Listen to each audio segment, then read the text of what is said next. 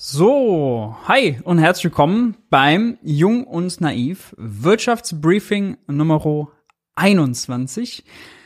Ich grüße euch heute ausnahmsweise mal mit äh, einer kleinen Verspätung, an der ich heute mal nichts kann, denn äh, Oliver Nachtwey war äh, gerade e bis gerade eben noch im Interview bei Thilo und Hans und es gab viel zu bequatschen, über vier Stunden ich vermute mal, das war jetzt wirklich Rekord. Sehr spannendes Gespräch. Äh, Gibt es denn Leute von euch, äh, die jetzt hier im Chat sind, die auch eben äh, dort noch im Interview zu Gast waren? Ich schreibe mal in den Chat. Das würde mich äh, doch interessieren. Volles Programm heute bei Jung und Naiv.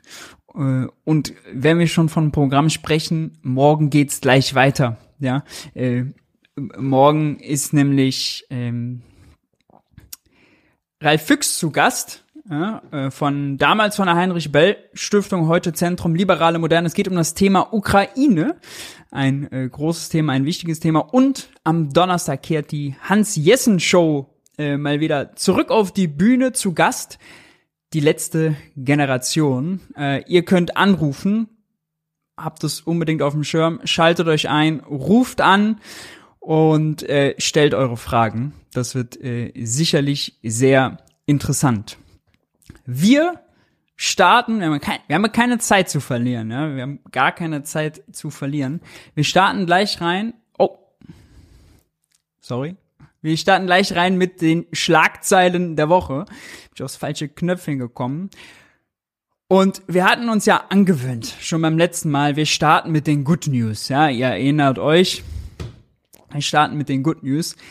Ganz frisch Gerade, gerade eben rausgekommen am frühen Abend, die Süddeutsche berichtet exklusiv über das Jahresgutachten der Wirtschaftsweisen. Jetzt fragt ihr euch, gut, Jahresgutachten der Wirtschaftsweisen, was soll, was soll mich das interessieren?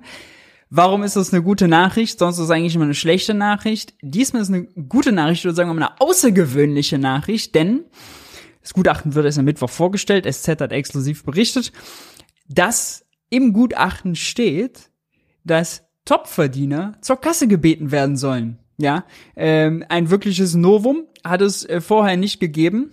Die Rede ist von einem Energiesoli, solange es die Gaspreisbremse gibt, also äh, mindestens bis äh, ins Frühjahr 24, oder einer Erhöhung der äh, Einkommenssteuer, nämlich des Spitzensteuersatzes, vielleicht auch des Reichensteuersatzes. Spitzensteuersatz ist 42 Prozent ab ungefähr 60.000 Euro Einkommen.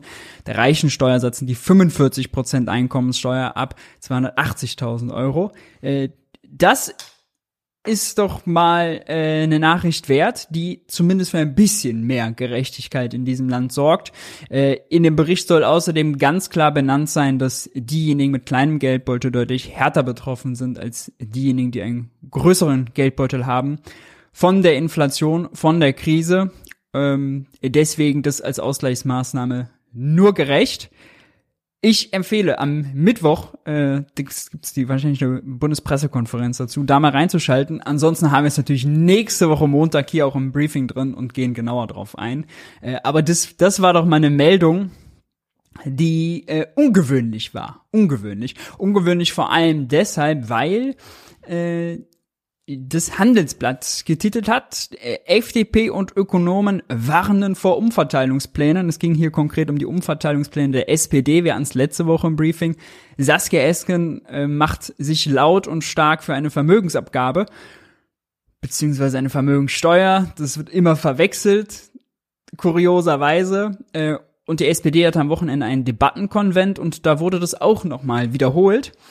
Glücklicherweise hat die SPD ja nächste Woche im Bundestag die Chance dazu Stellung zu beziehen, denn am äh, Donnerstag wird es einen Antrag dazu im Bundestag geben, äh, wo eine Vermögensabgabe gefordert wird. Das bringt die Linksfraktion ein. Ähm, mal schauen, wie sich die Debatte dann entwickelt und ob die SPD-Töne andere sind als auf dem Debattenkonvent und andere sind als äh, in Pressemitteilungen Interviews oder beim, beim äh, Morgenmagazin. Hatten wir ja letzte Woche hier drin. Das werden wir verfolgen. Interessant ist auch, dass sich in, äh, in dem Artikel des Handelsblatts, also gibt es auch nur negative Stimmen dazu. Und die lauteste äh, kommt von Lars Feld. Ja, Lars Feld war früher selber Wirtschaftsweiser. Mit Lars Feld hätte es also so einen Bericht, der auf einmal höhere Einkommenssteuer fordert, wahrscheinlich nicht gegeben. Lars Feld ist heute Chefökonom von Christian Lindner und ähm, sagt hier ganz klar, Leute, ihr wollt hier höhere Steuern, nix. Zitat, der Koalitionsvertrag ist in der Steuerpolitik eindeutig und schließt Steuererhöhungen oder die Wiederbelebung der Vermögensteuer aus. Ja, die SPD, sagt er dann, werde sich daher beim nächsten Bundestagswahlkampf um Mehrheiten für ihre steuerpolitischen Vorschläge bemühen müssen. Okay. Nichts zu machen also. Dennoch was zu machen ist beim Thema Strompreisbremse beziehungsweise am Strommarkt. FAZ titelt Unklare Gewinnabschöpfung, das Rätsel der Strompreisbremse. Die schlechte Nachricht hier vorweg. Oder nochmal kurz erklärt, die Strompreisbremse hat zwei Teile. Das eine ist die Erlösobergrenze, die kommen soll, wo man quasi Gewinne abschöpft, äh, die Zufallsgewinne, die am Strommarkt entstanden sind. Warum sind da Zufallsgewinne entstanden? Äh, das liegt am sogenannten Merit Order Prinzip, wonach sozusagen der Strom mit den günstigen Grenzkosten als erstes verkauft wird. Äh, aber alle äh, alle Kilowattstunden, die sozusagen an der Börse verkauft werden, zu dem zum teuer zu dem Preis verkauft werden, das der teuerste Anbieter hat. Das ist im Moment Gas, weil Gas eben am, Groß, am, am Großhandelsmarkt sehr teuer gehandelt wird, weil unsicher, weil knapp, Krieg und so weiter. Und äh, deswegen, wenn Gas teuer ist, ist auch äh, Strom teuer, beziehungsweise wird teuer verkauft. Aber ich meine, wer mit Wind, wer mit Solar, wer mit Atom Strom produziert, hat dadurch keine höheren Kosten, kann aber deutlich höhere äh, Einnahmen oder Erlöse erzielen, weil er eben verkauft, als würde mit Gas produziert werden, mit teurem Gas. Wird aber ja gar nicht. Und diese Zufallsgewinne sollen abgeschöpft werden. Und die Frage ist jetzt, äh, wie, ja? Und äh, das, was dann abgeschöpft wird, soll dann in Form einer Strompreisbremse, bisschen ähnlich zur Gaspreisbremse, äh, an die Verbraucher wieder ausgezahlt werden und die Stromrechnung kürzen. Das ist ein Deckel soll eingezogen werden bei 40 Cent je Kilowattstunde. Zum Vergleich, im Moment liegt der Durchschnittspreis bei 48 Cent. Und die FAZ schrieb auch, dass nach Verivox-Daten, Moment, genau, äh, nee, nicht Verivox, laut Bundesverband der Energie- und Wasserwirtschaft liegen momentan 12 Prozent aller Stromtarife in Deutschland oberhalb der Grenze von 40 Cent je Kilowattstunde. Und laut Verivox genau kommt man aktuell auf einen Durchschnittspreis je von 48 Cent je Kilowattstunde. Ich vermute mal, mit Durchschnittspreis ist hier aber der Neuvertrag gemeint, nicht der Durchschnittspreis aller bestehenden Verträge. Ähm, genau. Das, die 40 Cent werden also noch nicht und nicht besonders stark helfen. Das Spannende ist jetzt, oder sagen wir mal das Skandalträchtige, dass ähm, die Erlösobergrenze, ja, also das Abschöpfen dieser Zufallsgewinne, nur rückwirkend bis zum September geschehen soll. Warum, fragt man sich, nur bis zum September? Nun ja, äh, da hat die Bundesregierung scheinbar Angst vor EU-Recht ähm, und argumentiert, dass sozusagen ab September die Konzerne schon damit rechnen konnten, weil es in der Debatte war, dass so, so etwas kommt und äh, sich mehr nicht traut.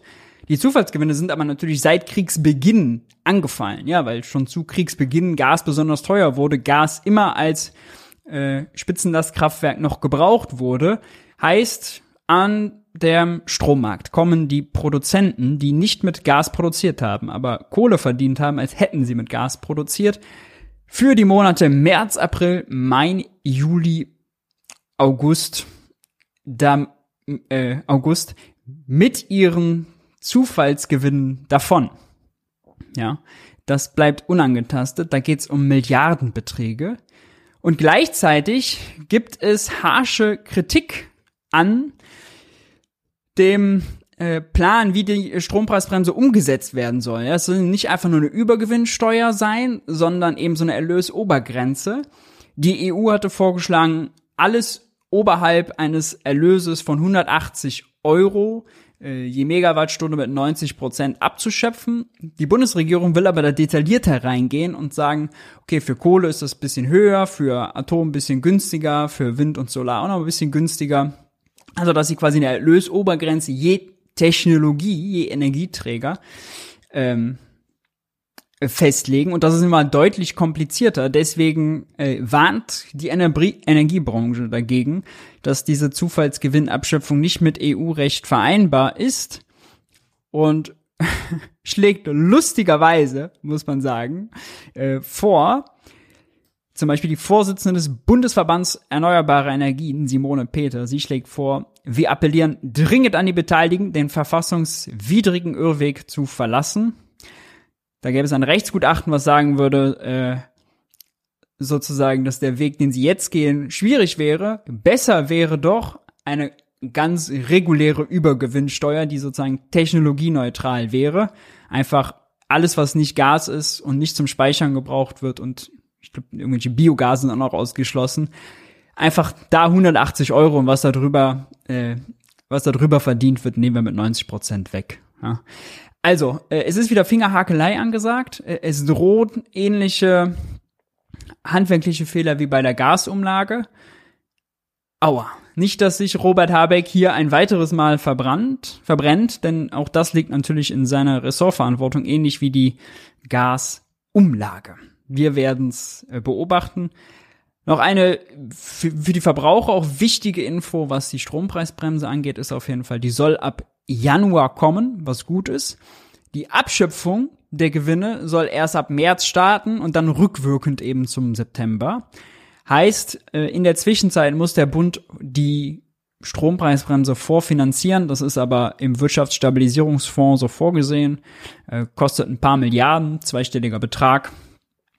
Äh, ist aber gut für die Verbraucher, weil die eher die Strompreise da reduziert werden auch wenn das noch nicht besonders viel ist und im Moment ist nicht davon auszugehen, dass Strom noch teurer wird, denn der Gaspreis, auch das hat wir letzte Woche im Briefing, äh, der kommt ja langsam wieder runter ja, und stabilisiert sich auf einem niedrigeren Niveau, was gut ist. Das heißt, äh, auch Strom wird nicht so teuer sein. So groß wird die Entlastung nicht sein. Wichtig aber, dass sie vorher kommt. Ja. Das ist doch schon mal was. Wo Christian Lindner der hat sich ja auch ewig gegen die Preisbremsen gewehrt, ja, jetzt ist er total dafür.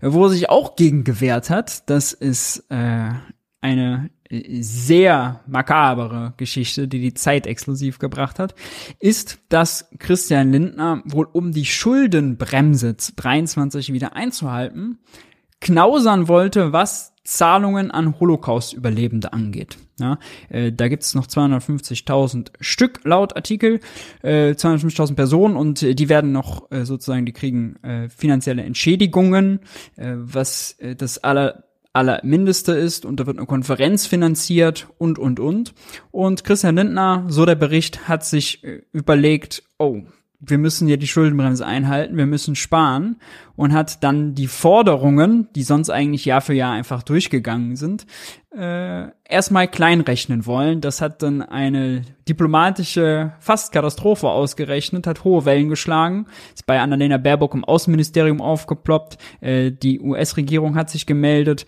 das äh, Kanzleramt musste am Ende vermitteln. Hier geht's um 1,3 Milliarden Euro. Und äh, die Zeit titelt deshalb passenderweise die Schuldbremse statt die Schuldenbremse. ja, äh, Wahnsinn, wo einen der Sparwahn überall hinführt. Nachher hat Christian Lindner einen offenen Brief geschrieben, wo er sagt, ah, sich selbst gefeiert hat, ah, trotz der Herausforderungen im Haushalt und trotz der Schuldenbremse klappt das alles. Ja, so kann man die Geschichte natürlich am Ende auch drehen. Aber ein makaberer Einsparplan, wie ich finde. Ja.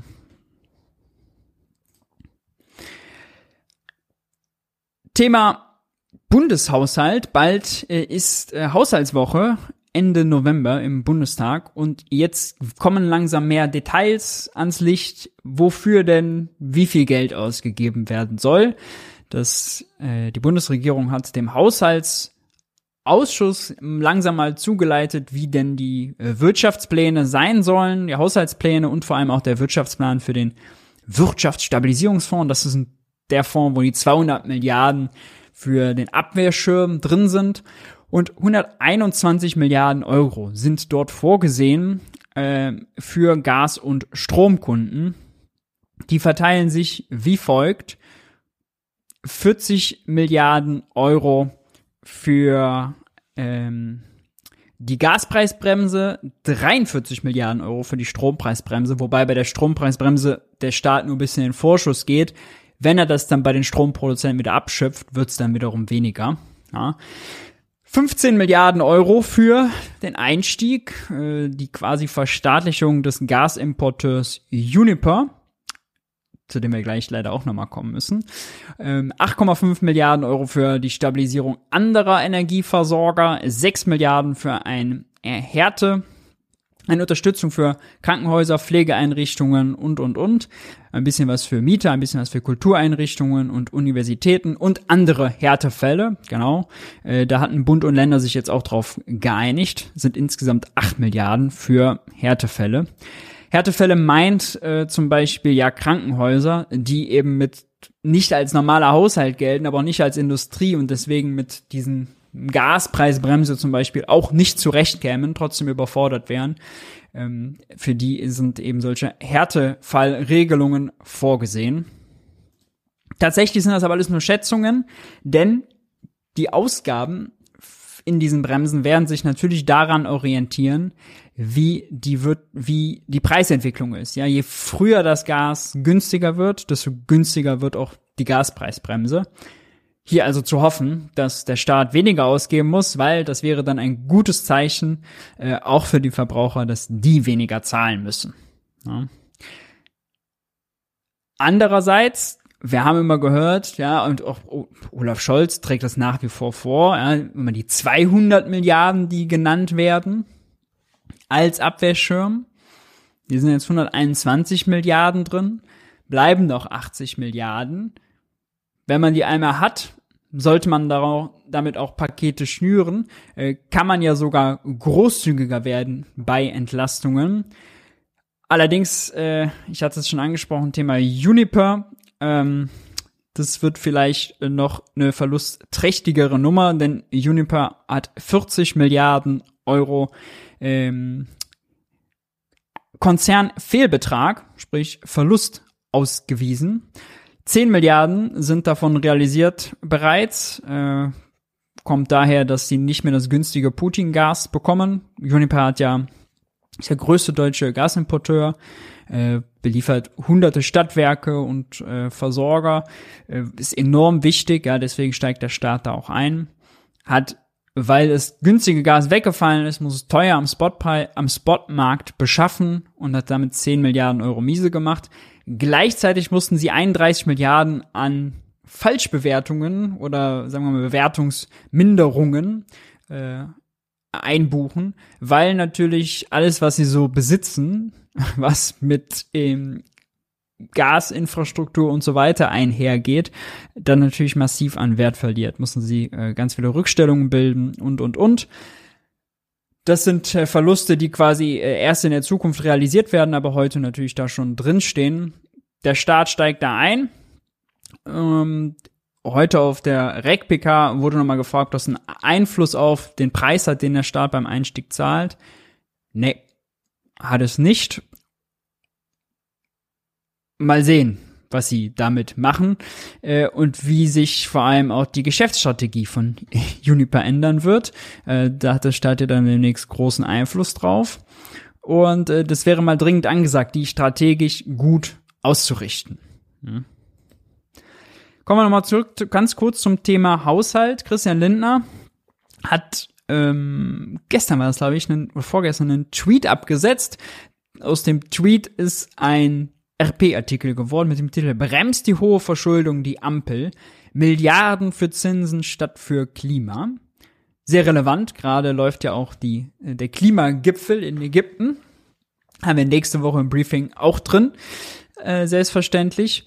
was Christian Lindner geschrieben hat, lässt einen doch aufforschen, denn Christian Lindner schrieb, im nächsten Jahr werde ich 38 Milliarden Euro an Zinszahlungen für alte Schulden aufwenden müssen.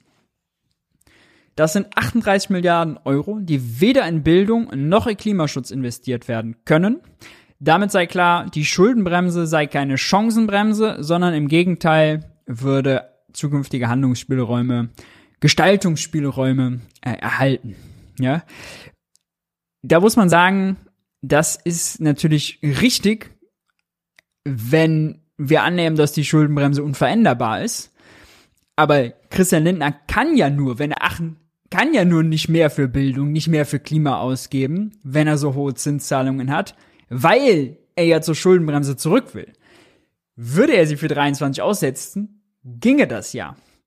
Würde er die Schuldenbremse verändern, ginge das ja. Also sich selbst zum Opfer der Schuldenbremse zu erklären, politisch, also eine Spielregel zu wollen, die Geld knapp macht und dann sagen, oh, wir als Staat können nicht investieren, weil da gibt's diese Regel.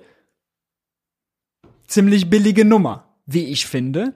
Zumal, und das macht's doppelt makaber, Christian Lindner wie kaum ein anderer dafür plädiert hat, dass ja die Zinsen steigen. Ja, diese 38 Milliarden Euro kommen ja genau daher, dass die EZB weniger Staatsanleihen kauft und die Zinsen erhöht, weil sie glaubt, damit die Inflation zu bekämpfen.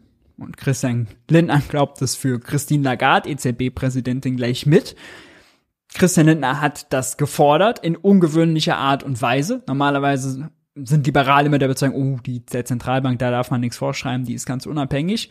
Christian Lindner hatte damit kein Problem äh, zu fordern, die EZB soll ihren Job machen, was bedeutete, haut die Zinsen hoch. Und jetzt stellt er sich als Opfer äh, der politischen Regel dar, die er selber will, und äh, der Forderung äh, nach höheren Zinsen. Das äh, ist wirklich schräg. Juso-Chefin Jessica Rosenthal wird hier hingegen noch zitiert, äh, sagt, die Schuldenbremse sollte man auch fürs nächste Jahr aussetzen, denn es ist nun mal Krise. Es ist nun mal Krise. Ja. Schräg. Gleichzeitig hat Christian Lindner es geschafft, äh, ein weiteres Lieblingsprojekt auf den Weg zu bringen. Sein erstes Lieblingsprojekt war natürlich die, Dämpfung der kalten Progression, äh, die Einkommenssteuersenkung, äh, die Anpassung der Einkommenssteuertarife an die Inflation. Sein zweites Lieblingsprojekt, die Aktienrente. Äh, stand im Koalitionsvertrag, wird jetzt auf den Weg gebracht, 10 Milliarden Euro, die der Bund in an den, am, am Kapitalmarkt anlegt, um, so Christian Lindner, von globalen Profiten zu profitieren. Ja, soll zusätzlich zur gesetzlichen Rentenversicherung sein und die stärken. Ist also keine Privatisierung, sagen wir mal, äh, der Rente oder so, ja. Äh, andere Länder machen das auch, haben da auch Fonds, die angelegt werden. 10 Milliarden ist jetzt erstmal nicht viel. Mal gucken, ob das verstetigt wird ähm, oder auch nicht. Klar ist aber, Christian Lindner will damit ja sozusagen die Rentenlücke und das Rentenproblem beseitigen. Ne? Das Rentenproblem, was wir in Deutschland haben, ist aber kein Geldproblem. Dazu kann ich nochmal äh, dringend auch das Buch und das äh, Interview von Stefan Schulz mit Thilo von zuletzt äh, empfehlen. Die Alten Republik heißt das Buch. Das äh, wird nämlich äh, auch ziemlich deutlich, dass die Probleme reale Probleme sind, dass uns Arbeitskräfte ausgehen, wenn immer mehr Leute sozusagen in Ruhestand gehen, wenn wir als Gesellschaft immer älter werden und die Frage ist, können wir mit den Erwerbstätigen, die es dann noch gibt, genug Güter und Dienstleistungen produzieren, um alle zu versorgen? Ja, das ist das wahre Versorgungsproblem. Haben wir dann noch genug Lehrer, genug Pfleger? Produzieren wir dann noch genug, weiß nicht, äh, Kaffeemaschinen und Haarschnitte und äh, Webdesigner und Müllwerker und, und, und. Ja, also können wir das alles aufrechterhalten. Und das ist ein, vor allem eine Frage der Auslastung und der Produktivität. Ja, können wir also mit weniger Leuten mehr produzieren? Sind wir produktiver? Dafür müssen wir innovativ sein, dafür müssen wir investieren, dafür müsste der Staat mehr Geld ausgeben. Äh, das, das löst man nicht, indem man sozusagen, also es ist ja ultimativ kein Geldproblem, ja, wenn Christian Lindner 10 Milliarden anlegt in der, mit der Aktienrente, dann wird dadurch ja nirgend, wird dadurch ja nichts investiert. Ja, äh, die 10 Milliarden wären also besser in Zukunftsinvestitionen aufgehoben, äh, besser in äh, Forschungsprojekten, besserer Bildung, besserer Infrastruktur. Überall da werden sie besser angelegt. Und das zweite Thema ist das Thema Auslastung. Also schaffen wir Vollbeschäftigung herzustellen, ja oder nein? Denn wenn wir sozusagen schon weniger Erwerbstätige haben und mehr, die davon leben müssen, das von dem, was die weniger Erwerbstätigen herstellen, ja, dann sollten wir auch alle nutzen, die es an Erwerbstätigen gibt. Und äh, die sollten eben möglichst produktiv sein, sind wir auch wieder beim Thema Bildungspolitik. Und auch beim Thema Arbeitsmarktpolitik. Äh, wir sprechen ja in Deutschland gerne von Arbeitskräftemangel, haben aber weiterhin drei Millionen Arbeitslose offiziell plus eine Million, die da rausgerechnet werden, weil sie gerade krank sind, in Weiterbildung sind, älter als 58 Jahre sind oder so. Ja, die tauchen in der Statistik nicht auf äh, oder in irgendwelchen Minijobs, Teilzeitjobs, aber eigentlich mehr wollen. Ja, die tauchen da alle nicht auf. Das ist ganz viel Arbeitskraft, die wir dann nutzen müssen. Also Vollbeschäftigungspolitik und Investitionen sind eigentlich die wahren Lösungen für unser Rentenproblem, unser Versorgungsproblem. Nicht können wir irgendwie Euros überweisen oder so. Ja, die Euros zu überweisen, das ist wie der Excel-Tabelle einzutragen, easy peasy. Die wahre Herausforderung ist die Versorgung mit Gütern und Dienstleistungen. Ja. Kommen wir zu einem Phänomen, was wir letzte Woche schon hatten. Elon Musk sorgt für Chaos bei Twitter. Die Tagesschau fragt, was ist bei Twitter los? Der hat ja äh, ganz, ganz viele Tausende von Mitarbeitern entlassen und plötzlich merkt er, oh, äh, da waren jetzt Mitarbeiter bei, die sollen eigentlich gar nicht gehen, zieht Kündigungen zurück, will, dass die Leute zurückkommen, hat er angekündigt, dass das blaue Häkchen, was für acht Dollar kommen soll, in den USA eigentlich schneller kommen soll. Jetzt hat er sich doch entschieden, nee, erst nach den Midterms, also den Zwischenwahlen. Äh, währenddessen hat er heute noch eine Wahlempfehlung abgegeben für die Republikaner, weil er sagt, die schlimmsten Auswüchse oder die wie soll man sagen, äh, extreme Politik wird vermieden, wenn sozusagen äh, in verschiedenen Institutionen und verschiedene Parteien die Mehrheiten haben. Und äh, sozusagen als Ausgleichsgewicht zu Joe Biden solle man da jetzt die Republikaner wählen. Wenn der reichste Mensch der Welt so ein großes Netzwerk besitzt und darüber Wahlempfehlungen gibt, äh, das ist, glaube ich, für die Demokratie nicht so toll. Da erinnere ich mich äh, doch an das Gespräch und das Interview, was Thilo mit äh, Christian Wulff hatte. Christian Wulff, Ex- äh, äh, zum amtierenden kommen wir auch noch gleich, äh, doch gesagt hat, ja, nee, also sowas wie, also die, wer viel Geld hat, hat nicht viel Macht, ja, also kann jetzt irgendwie Politik nicht weiter beeinflussen.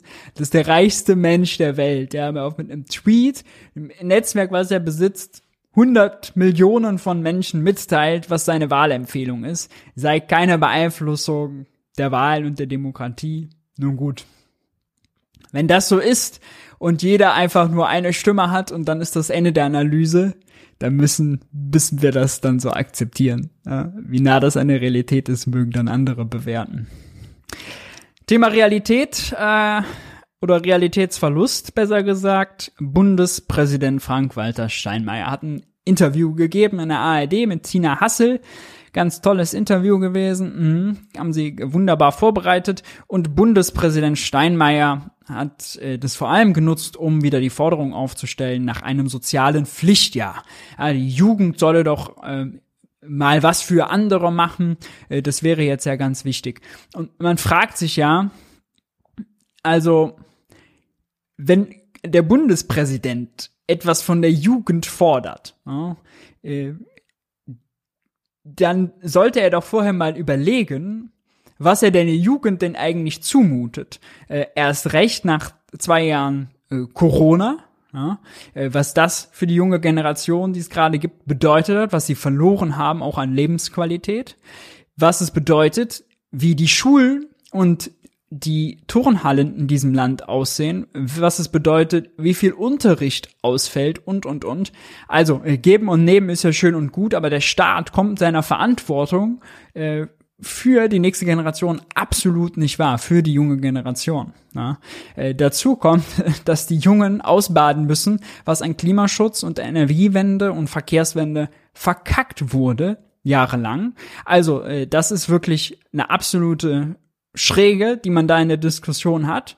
Ähm, noch, noch schräger allerdings sagt, ist es, wenn Präsident Steinmeier sagt, dass man den Zusammenhalt wiederherstellen müsse. Ja? Er will den sozialen Sozi äh, Zusammenhalt wiederherstellen und sieht den auseinanderdriften. Da sei daran erinnert, dass der Bundespräsident Steinmeier Kanzleramtschef von Gerhard Schröder war, der damals die Agenda 2010 das größte, größte neoliberale äh, Sozialreformprojekt durchgesetzt hat, was uns heute mit einem der größten Niedriglohnsektoren beschert hat. Jeder fünfte arbeitet im Niedriglohnsektor. Leiharbeit völlig eskaliert, äh, Minijobs geschaffen, Arbeitslosen äh, Versicherungen, Arbeitslosengeld äh, unbequem gemacht. All das, äh, an, die, an die Krankenversicherung sind sie rangegangen, an die Renten sind sie rangegangen, ja, also Steinmeier hat mit Schröder zusammen äh, das die größte politische Reform umgesetzt, die den sozialen Zusammenhalt in diesem Land zerstört hat, ja, die dem geschadet haben. Das ist aber natürlich Tina Hassel im Interview nicht eingefallen, äh, dass das ja so war. Wie auch, ja, ist jetzt 15 Jahre her. Heute kann man ja sagen, oh, äh, da erinnert er sich ja vielleicht nicht mehr dran. Ja. Ulrike Hermann hatte dazu jetzt noch, als die Z äh, Wahl für die zweite Amtszeit anstand, noch einen Artikel geschrieben. Steinmeiers soziale Kälte und dann nochmal äh, ganz genau beschrieben, hier noch das Bild, Steinmeier und Schröder, äh, wie er das damals äh, mit durchgesetzt hat und dass er auch bis heute davon überzeugt ist. Ja, und äh, nicht nur, dass sie die größten Sozialstaatsreformen umgesetzt haben, also Sozialstaatskürzungen, ähm, wegfrei gemacht haben für prekär, prekäre Arbeit. Nein, sie haben natürlich auch die Unternehmenssteuer und die Einkommenssteuer gesenkt. Ja, auch das gehört auch dazu. All das war Frank-Walter Steinmeier als Kanzleramtschef und sich heute hinzusetzen und sagen, nee, also wir brauchen wieder sozialen Zusammenhalt und die Jungen sollen mal einen Pflichtdienst machen. Ja, äh, fragt man sich, ob da nicht andere Hebel erstmal äh, angesagt wären, äh, um da mal anzufangen. Ja? Und ob man sich nicht vielleicht, was das Thema sozialen Zusammenhalt angeht, an die eigene Nase fassen sollte. Hier noch von 2015 oder was? Äh, 2013, genau äh, ein Artikel, Steinmeier singt Loblieb auf die Agenda 2010, hat die weiterhin verteidigt, er ist bis heute wahrscheinlich der Überzeugung, äh, dass das alles notwendig und alles gut war, äh, hat gelobt, wie heftig die SPD und wie kontrovers die doch damals debattiert haben äh, um diese kontroverse Reform. Ja, ganz toll, sind alle stolz. Und dass das doch dazu geführt hätte, äh, den Anstieg der Arbeitslosigkeit zu stoppen. Ja. Thema Zusammenhalt ähm, macht Steinmeier sich ja auch immer als großer Europäer groß. Ja. Die Agenda 2010 hat nicht nur in Deutschland Zusammenhalt zerstört, sondern auch ökonomisch Zusammenhalt in der Eurozone zerstört. Denn die Agenda 2010 hat dafür gesorgt, dass in Deutschland jahrelang die Inflationsrate niedrig war, weil die Löhne gedrückt wurden. In, wenn die äh, Inflationsrate in Deutschland niedrig war, in anderen Ländern war sie höher, bedeutete das, Deutschland hat preislichen Wettbewerbsvorteil generiert auf Kosten der französischen und der italienischen Industrie. Und das sieht man auch ganz genau in den Außenhandelsbilanzen. Deutschland ist zum Exportweltmeister geworden, weil Deutschland in, man nennt das äh, im ökonomischen innere Abwertung betrieben hat. Ja. Der Euro galt für alle Währungen und äh, dann ist es wichtig, dass jedes Land punktgenau jedes Jahr zwei Prozent Inflation erreicht. Wenn nicht, kostet das Auto, äh, was in Frankreich produziert wird, auf einmal mehr als das Auto, was in Deutschland produziert wird. Unabhängig von sozusagen Qualitätsunterschieden wird das teurer äh, und das Deutsche nicht. Und genau das ist passiert. Deutsche Exportindustrie hat von der Agenda 2010 massiv profitiert und auf Kosten der anderen Länder. Ja, also die Probleme, die man in Frankreich und Italien mit Arbeitslosigkeit hat, mit Deindustrialisierung, die haben mit Deutschlands Exportüberschüssen zu tun. Das hängt leider zusammen, also auch europäischen Zusammenhalt. Auch da ja, hat Frank-Walter Steinmeier ein schweres Erbe, ein schweres Laster, was er mit sich rumträgt, was er bis heute übrigens auch nicht einsieht. Ja. Also insgesamt äh, eine ganz schräge Debatte. Wir wechseln die Ebene vom Bund auf das Land, äh, gehen ins Land Niedersachsen. Dort hat Rot-Grün ein, haben sich geeinigt auf einen Koalitionsvertrag. Ähm, zu Stefan Weil kommen wir gleich auch nochmal. Der ist nämlich auch Vorsitz der Bund-Länder, äh, der MPK, genau, äh, der Länder Ministerpräsidentenkonferenz, so, genau. Und äh, der Koalitionsvertrag ist, äh, hat einige spannende Sachen. Ähm, zum einen hat leider die äh, Grünen haben zwar viele Ministerien bekommen, allerdings hat die grüne Spitzenkandidatin wollte eigentlich das Wirtschaftsministerium, das hat sie nicht bekommen. Äh, leider sagt sie, deswegen ist sie jetzt Bildungsministerin geworden, auch ein großes Thema für sie. Julia Willi Hamburg genau, so war der Name, äh, übernimmt das Kultusministerium und inhaltlich sind so ein paar Sachen interessant. Erstens soll es äh, sofort einen Nachtragshaushalt geben für ein Energieentlastungsprogramm, sechs Milliarden Euro schwer, uff. Dann äh, steht im Koalitionsvertrag drin, dass äh, der Schwerpunkt auf Investitionen gesetzt werden soll. Schön und gut. Dafür soll es sogar einen Niedersachsenfonds geben. Investitionen in Bildung und Klima an der niedersächsischen Schuldenbremse vorbei, denn die kann Rot-Grün da auch nicht abschaffen, hat aber scheinbar erkannt, das kam auch beim äh, Interview, was Thilo äh, sowohl mit, äh, mit Stefan Weil als auch mit Julia Willi Hamburg geführt hat. Vorfeld des Wahlkampfes raus, ja, beide Stefan Weil noch viel mehr der Überzeugung, Schuldenbremse 23 ist Quatsch, Schuldenbremse Investitionen äh, kürzen, ist Quatsch. Deswegen, ja, äh, sie gehen an der Schuldenbremse vorbei. Sehr interessant. Dazu soll es noch eine Wo äh, Landeswohnungsbaugesellschaft geben. Eine neue, um mehr sozialen Wohnraum zu schaffen und ein 29-Euro-Ticket für junge Menschen. Einige vernünftige Sachen. Der Bund der Steuerzahler hat dazu gleich eine Pressemitteilung rausgegeben, die Schuldenbremse nicht schleifen und bemängelt den Koalitionsvertrag, dass die Schuldenbremse da ausgehebelt werden soll mit diesem Niedersachsenfonds. Das würde doch nicht gehen, das wäre ja also unverantwortlich. Ja, schöneres Lob kann doch der Koalitionsvertrag nicht bekommen. Wenn der Bund der Steuerzahler dagegen ist, muss da was gut dran sein. Ja, da muss was gut dran sein. Thema äh, Bahn, Bus, Busticket, viel eher, Busticket. Äh, 29 Euro Ticket hatte ich erwähnt äh, für junge Menschen in Niedersachsen. Das Deutschland-Ticket, da haben sich Bund und Länder drauf geeinigt. Statt 9 Euro, bald 49 Euro. Äh, da gab's ja auch ewige Fingerhakelei. Da ging es um ein paar Milliarden, ja, dass die Länder ein bisschen mehr haben sollten. Drei Milliarden Euro kostet jetzt diese Umsetzung des Deutschland-Tickets äh, zusätzlich für Bund und Länder. Das teilen die sich. Der Bund stockt dafür die Regionalisierungsmittel, also Geld, was er quasi den Ländern gibt, damit sie zum Beispiel neue Busse, neue Bahnen kaufen und sowas. Äh, stockt er um eine Milliarde auf. Läppischer Betrag. Insgesamt liegen die Regionalisierungsmittel immer so ja, knapp zweistellig, ja, so kurz, kurz unter zehn Milliarden. Heißt, wird es um 10% aufgestockt äh, und danach jedes Jahr um 3% nochmal mehr. Sicherlich gut, ja, aber wenn man jetzt die anderen Zahlen, über die wir reden, mal dagegen legt, ja, also was hätte man dann, 29 Euro Ticket wäre jetzt auch nicht so viel teurer gewesen, ja, paar Milliarden.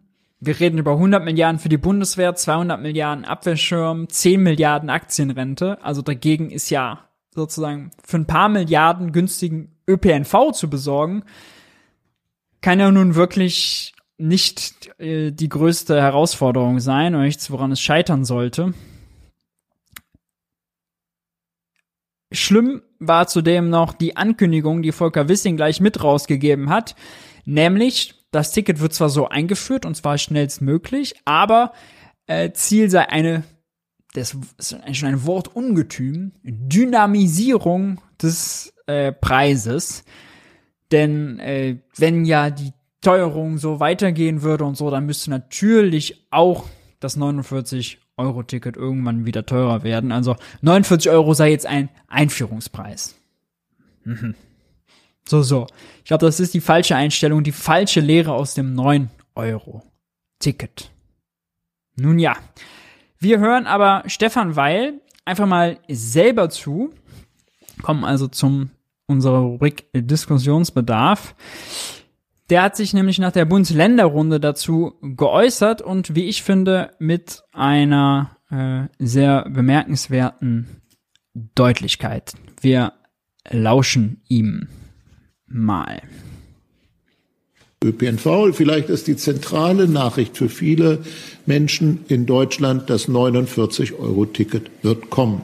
Nach Möglichkeit zum 1. Januar, ansonsten möglichst schnell im Jahr 2023 die finanziellen Grund Einige Verkehrsbetriebe haben gleich gemerkt gesagt, nee, also Januar, oh, das schaffen wir auf gar keinen Fall. Deswegen haben sie jetzt in der Runde gesagt, möglichst Januar, vielleicht auch äh, später. Ich glaube, auf einen Monat kommt es äh, da nun wirklich nicht an.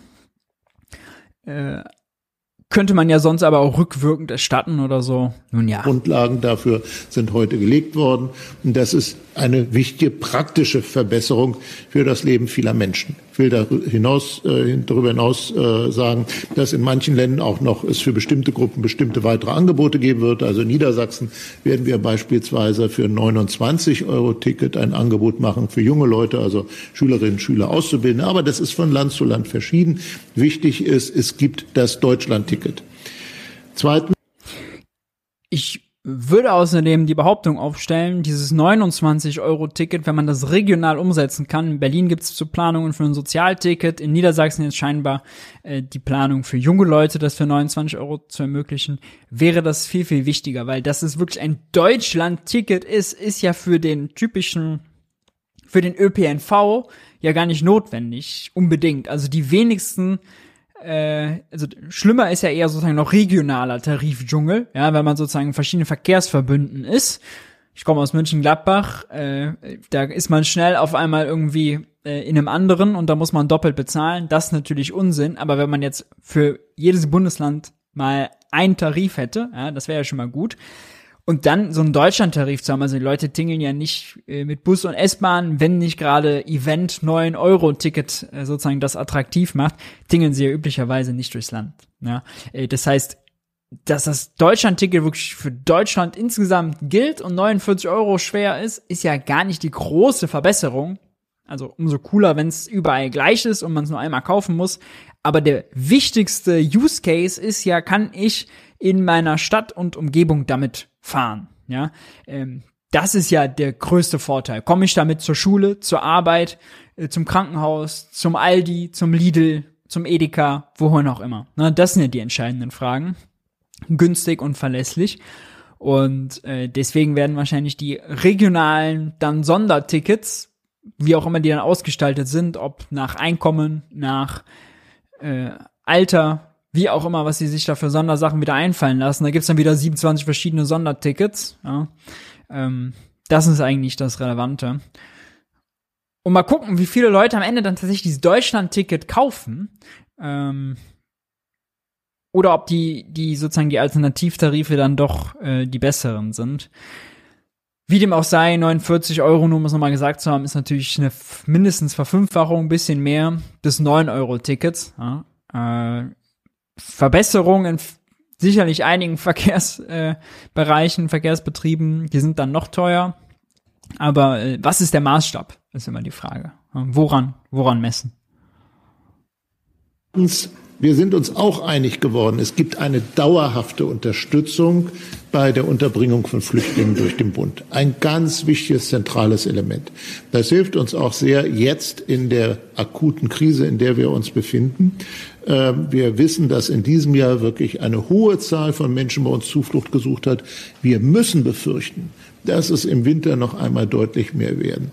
Wir erleben ja derzeit sehr eindrücklich, dass es eine, man muss sagen, terroristische Form der Kriegsführung gegenüber der Zivilbevölkerung durch Russland gegenüber den Menschen in der Ukraine gibt ähm, und insbesondere die Zerstörung der Energieinfrastruktur, der Wasserversorgung, all das hat natürlich das Ziel, gerade in der kalten Jahreszeit die Menschen dort nicht nur zu verunsichern, sondern auch alles herbeizuführen, dass viele von ihnen Zuflucht woanders suchen müssen. Und äh, in einem gewissen Sinne werden wir, so fürchte ich, deswegen noch lange nicht die, das Ende der Zahlen erlebt haben, die zu uns kommen. Das macht in den Kommunen enorme Anstrengungen bei der Unterbringung von Flüchtlingen.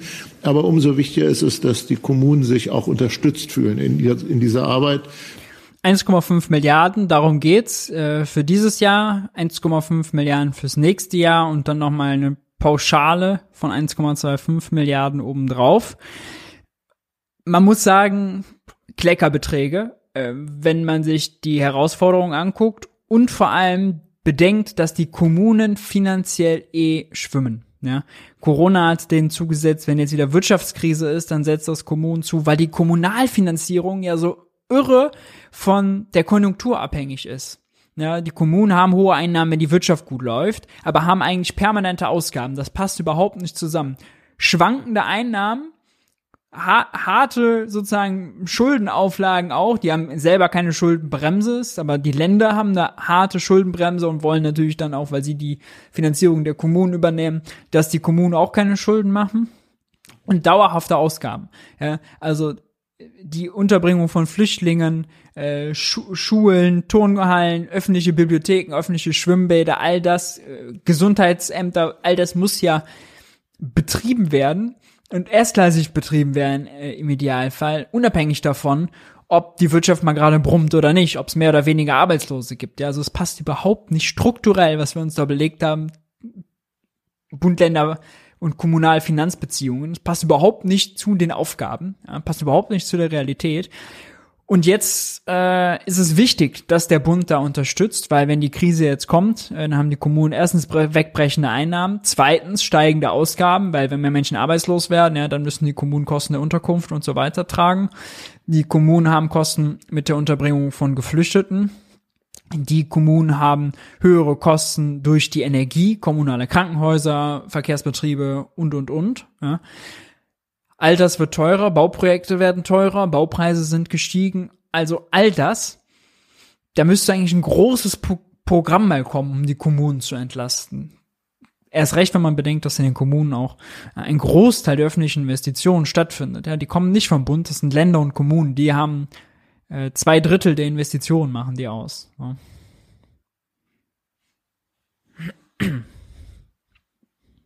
Und das, was wir an finanziellen Fortschritten hier heute haben erzielen können aus Sicht der Länder, das ist vor allen Dingen auch dazu gedacht, dass die Arbeit in den Kommunen unterstützt werden kann. Da gilt derzeit nicht alles, aber mindestens die materielle Ausstattung für die Kommunen muss so gewährleistet sein, dass man sich nicht im Stich gelassen fühlt. Und das betrachte ich als ein weiteres ganz wichtiges Ergebnis. Und ich will ein drittes Thema sagen. Das waren Kompromisse, die sind uns schwer gefallen insgesamt. Bin ich sicher, ob der Bundesfinanzminister glücklich ist. Die Länder sind es nicht. Wir hätten uns immer und überall auch noch mehr vorstellen können und hatten da auch für gute Gründe.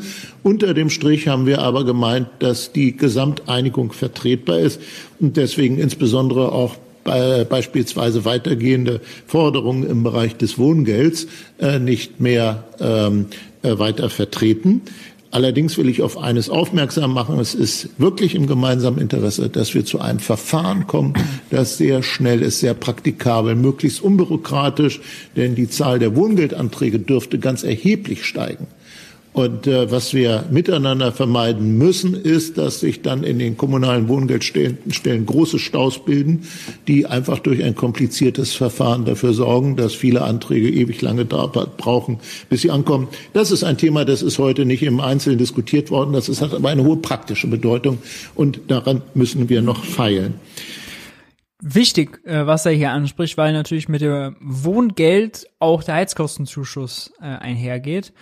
Und der geht genau an diejenigen, die sozusagen aus dem klassischen ja, so Sozialstaat rausfallen, weil sie knapp darüber verdienen, aber nicht genug, um selber klarzukommen. Die können sozusagen per Antrag noch Wohngeld beziehen. Der Kreis soll deutlich ausgeweitet werden, verdoppelt werden von eins auf zwei Millionen. Äh, da sind mehrere hundert Euro Heizkostenzuschuss drin. Länder hatten da äh, umfassenderes gefordert. Wäre gut gewesen angesichts der Krise und auch absolut zielgenau. Also äh, das Argument, was sonst dann schon mal kommt, Gießkanne oder so, hätte hier wirklich nicht gezogen. Stichwort Energiepreise, Energiepreisdeckel. Ich will hervorheben, dass das, was Olaf Scholz eben als äh, die Elemente des Energiepreisdeckels dargestellt hat, ein großes Projekt ist, ein extrem schwieriges Projekt ist. Ein Thema, das es so in der Geschichte der Bundesrepublik noch nicht gegeben hat und hoffentlich auch nicht wieder geben wird. Und deswegen habe ich größten Respekt vor der Arbeit, die überall innerhalb der Bundesregierung zu diesem Thema derzeit geleistet wird. Die Länder sind davon ja nicht unmittelbar betroffen. Wir sehen uns mehr in der Rolle von gut, es gut meinender Beratung. Die allerdings haben wir auch uns erlaubt. Und insbesondere empfehlen wir der Bundesregierung sehr, zu einem durchgängigen Entlastungspfad zu kommen. Also nach Möglichkeit Sprünge zu vermeiden zwischen einzelnen Monaten, so wie das geplant gewesen ist, wie es teilweise immer noch jedenfalls Stand der Diskussion ist. Warum empfehlen wir das? Erstens, weil wir glauben, dass es gerade am Jahresanfang, wenn viele alte Vertragsbedingungen ausgelaufen sind und neue Verträge beginnen, ganz, ganz schwer zu vermitteln sein wird, dass äh, man dann tatsächlich nicht nur höhere Preise, sondern auch äh, zu verkraften hat, sondern auch einen Wegfall von Entlastungen aus dem ähm, Dezember. Und zweitens möchten wir eindringlich darauf aufmerksam machen, dass vor allen Dingen für viele kleinere und mittlere Unternehmen das ein wichtiges Thema ist das unter anderem darüber entscheiden wird, ob sie sich selbst dann mit Recht als Härtefall fühlen müssen oder ob es möglich ist, im Rahmen des Systems dafür zu sorgen, dass diese Unternehmen bei allen Belastungen trotzdem für sich eine Zukunft sehen können. Deswegen aus allen 16 Ländern, ganz unabhängig von den Parteibüchern, der sehr gut, gut gemeinte Rat an die Bundesregierung in dieser Hinsicht noch einmal in die Prüfung einzutreten, nachzudenken. Ich habe den Bundeskanzler so verstanden, dass das gehört. Gemeint ist äh, hier vor allem auch die Gaspreisbremse, denn die für Industrie soll ab Januar starten und äh, die für die Haushalte und kleinen mittleren Unternehmen, die erst später. Äh, zwischenzeitlich, wir hatten es auch letzte Woche im Briefing, war wohl scheinbar in der Beschlussvorlage für diese Runde drin, dass der Februar dann doch schon möglich sei, statt erst März als Startzeitpunkt. Äh, da kam sich jetzt, steht jetzt im Beschluss nichts drin, nur eben weitere Prüfung, Prüfung, Prüfung. Okay, kann man sich tot prüfen. Äh, wenn das auf jeden Fall erst im März kommt, ja, dann ist das natürlich eine absolute Ungerechtigkeit. Die Industrieunternehmen bekommen es eher, kleine und mittlere Unternehmen dann äh, später. Reicht das dann für die? Sollte der Bund äh, sich vielleicht überlegen, ob es da eine weitere Vorschussmöglichkeit oder so gibt. Ja, bei der Strompreisbremse zieht er das auch vor auf den Januar. Irgendwas sollte man da sicherlich machen. Äh, das äh, wäre notwendig. Stefan Weil hat ja auch äh, im Vorfeld, das war jetzt noch rausgeschnitten, auch gesagt, dass sowas extrem wichtig sei, weil die Leute verunsichert sind und weil auch das Gerechtigkeitsgefühl sehr oft, sehr oft gestört wird. Äh, und gerade wenn in kurzer Zeit so viele Sachen sich verändern, ja, hier eine Steueränderung, da eine Steueränderung, da ein Programm, da ein Programm, hier sind die Preise gestiegen, da sind die Preise gestiegen, ist das natürlich noch viel, viel präsenter. Und äh, damit man diese Leute nicht verliert, die Politik diese Leute nicht verliert, ähm, viele Leute hat sie ja sowieso schon verloren, wenn man sich die Nichtwähler und die Wahlbeteiligung anguckt, äh, nicht noch mehr Leute verliert, sollte man also besser sagen, wäre das äh, sehr wichtig. Wir kommen, machen einen kleinen Sprung, bevor wir äh, zu Carsten Linnemann kommen und sein Bürgergeld fähig. Und nachher nochmal ausführlicher zu Ulrike Hermann kommen wir ganz kurz zwischendurch zum Thema ÖPNV und 9-Euro-Ticket zu einem kurzen Ausschnitt. Thilo und Ulrike haben über ein langes Interview geführt, kann ich auch nur wärmstens empfehlen, sich das ganz anzuhören. Haben auch über Tankrabatt und 9-Euro-Ticket gesprochen und Ulrike, anders als man vielleicht meinen würde, vertritt die Auffassung, dass das keine sinnvolle Entlastung war und begründet das wie folgt. Tankrabatt dieses Jahr eine Subvention. Ja, für Porsche-Fahrer, genau. Mhm. War das 9-Euro-Ticket eine Subvention ja, des Staates? Ja, klar. Eine, Fa ja, und, äh, äh, Aber es war keine klimaschädliche Subvention. doch, oder? natürlich. Das 9-Euro-Ticket war eine klimaschädliche Natürlich. Subvention? Ja, weil, Ich wusste nicht, dass ich mit einem 9-Euro-Ticket äh, Auto fahre. nee, aber die Bahn äh, fährt ja auch nicht äh, mit Luft, ne? Also äh, die, das fand ich an dem 9-Euro-Ticket äh, äh, nicht äh, kein gelungenes Signal. Weil äh, die, ähm, also ich bin sehr dafür, dass arme Leute unterstützt werden, äh, wenn sie den öffentlichen Nahverkehr oder Regionalverkehr benutzen wollen. Aber beim 9-Euro-Ticket war es ja so, dass alle das bekommen haben. Also auch Leute, die das nicht brauchen, zum Beispiel ich. Ne? Ich hatte dann am Ende auch ein 9-Euro-Ticket, aber ich kann mir natürlich den Nahverkehr leisten. So, und dann ist doch, dann ist das doch irgendwie Quatsch, dieses Gießkannenprinzip. Äh, alle äh, werden unterstützt, auch die Leute, die es nicht brauchen.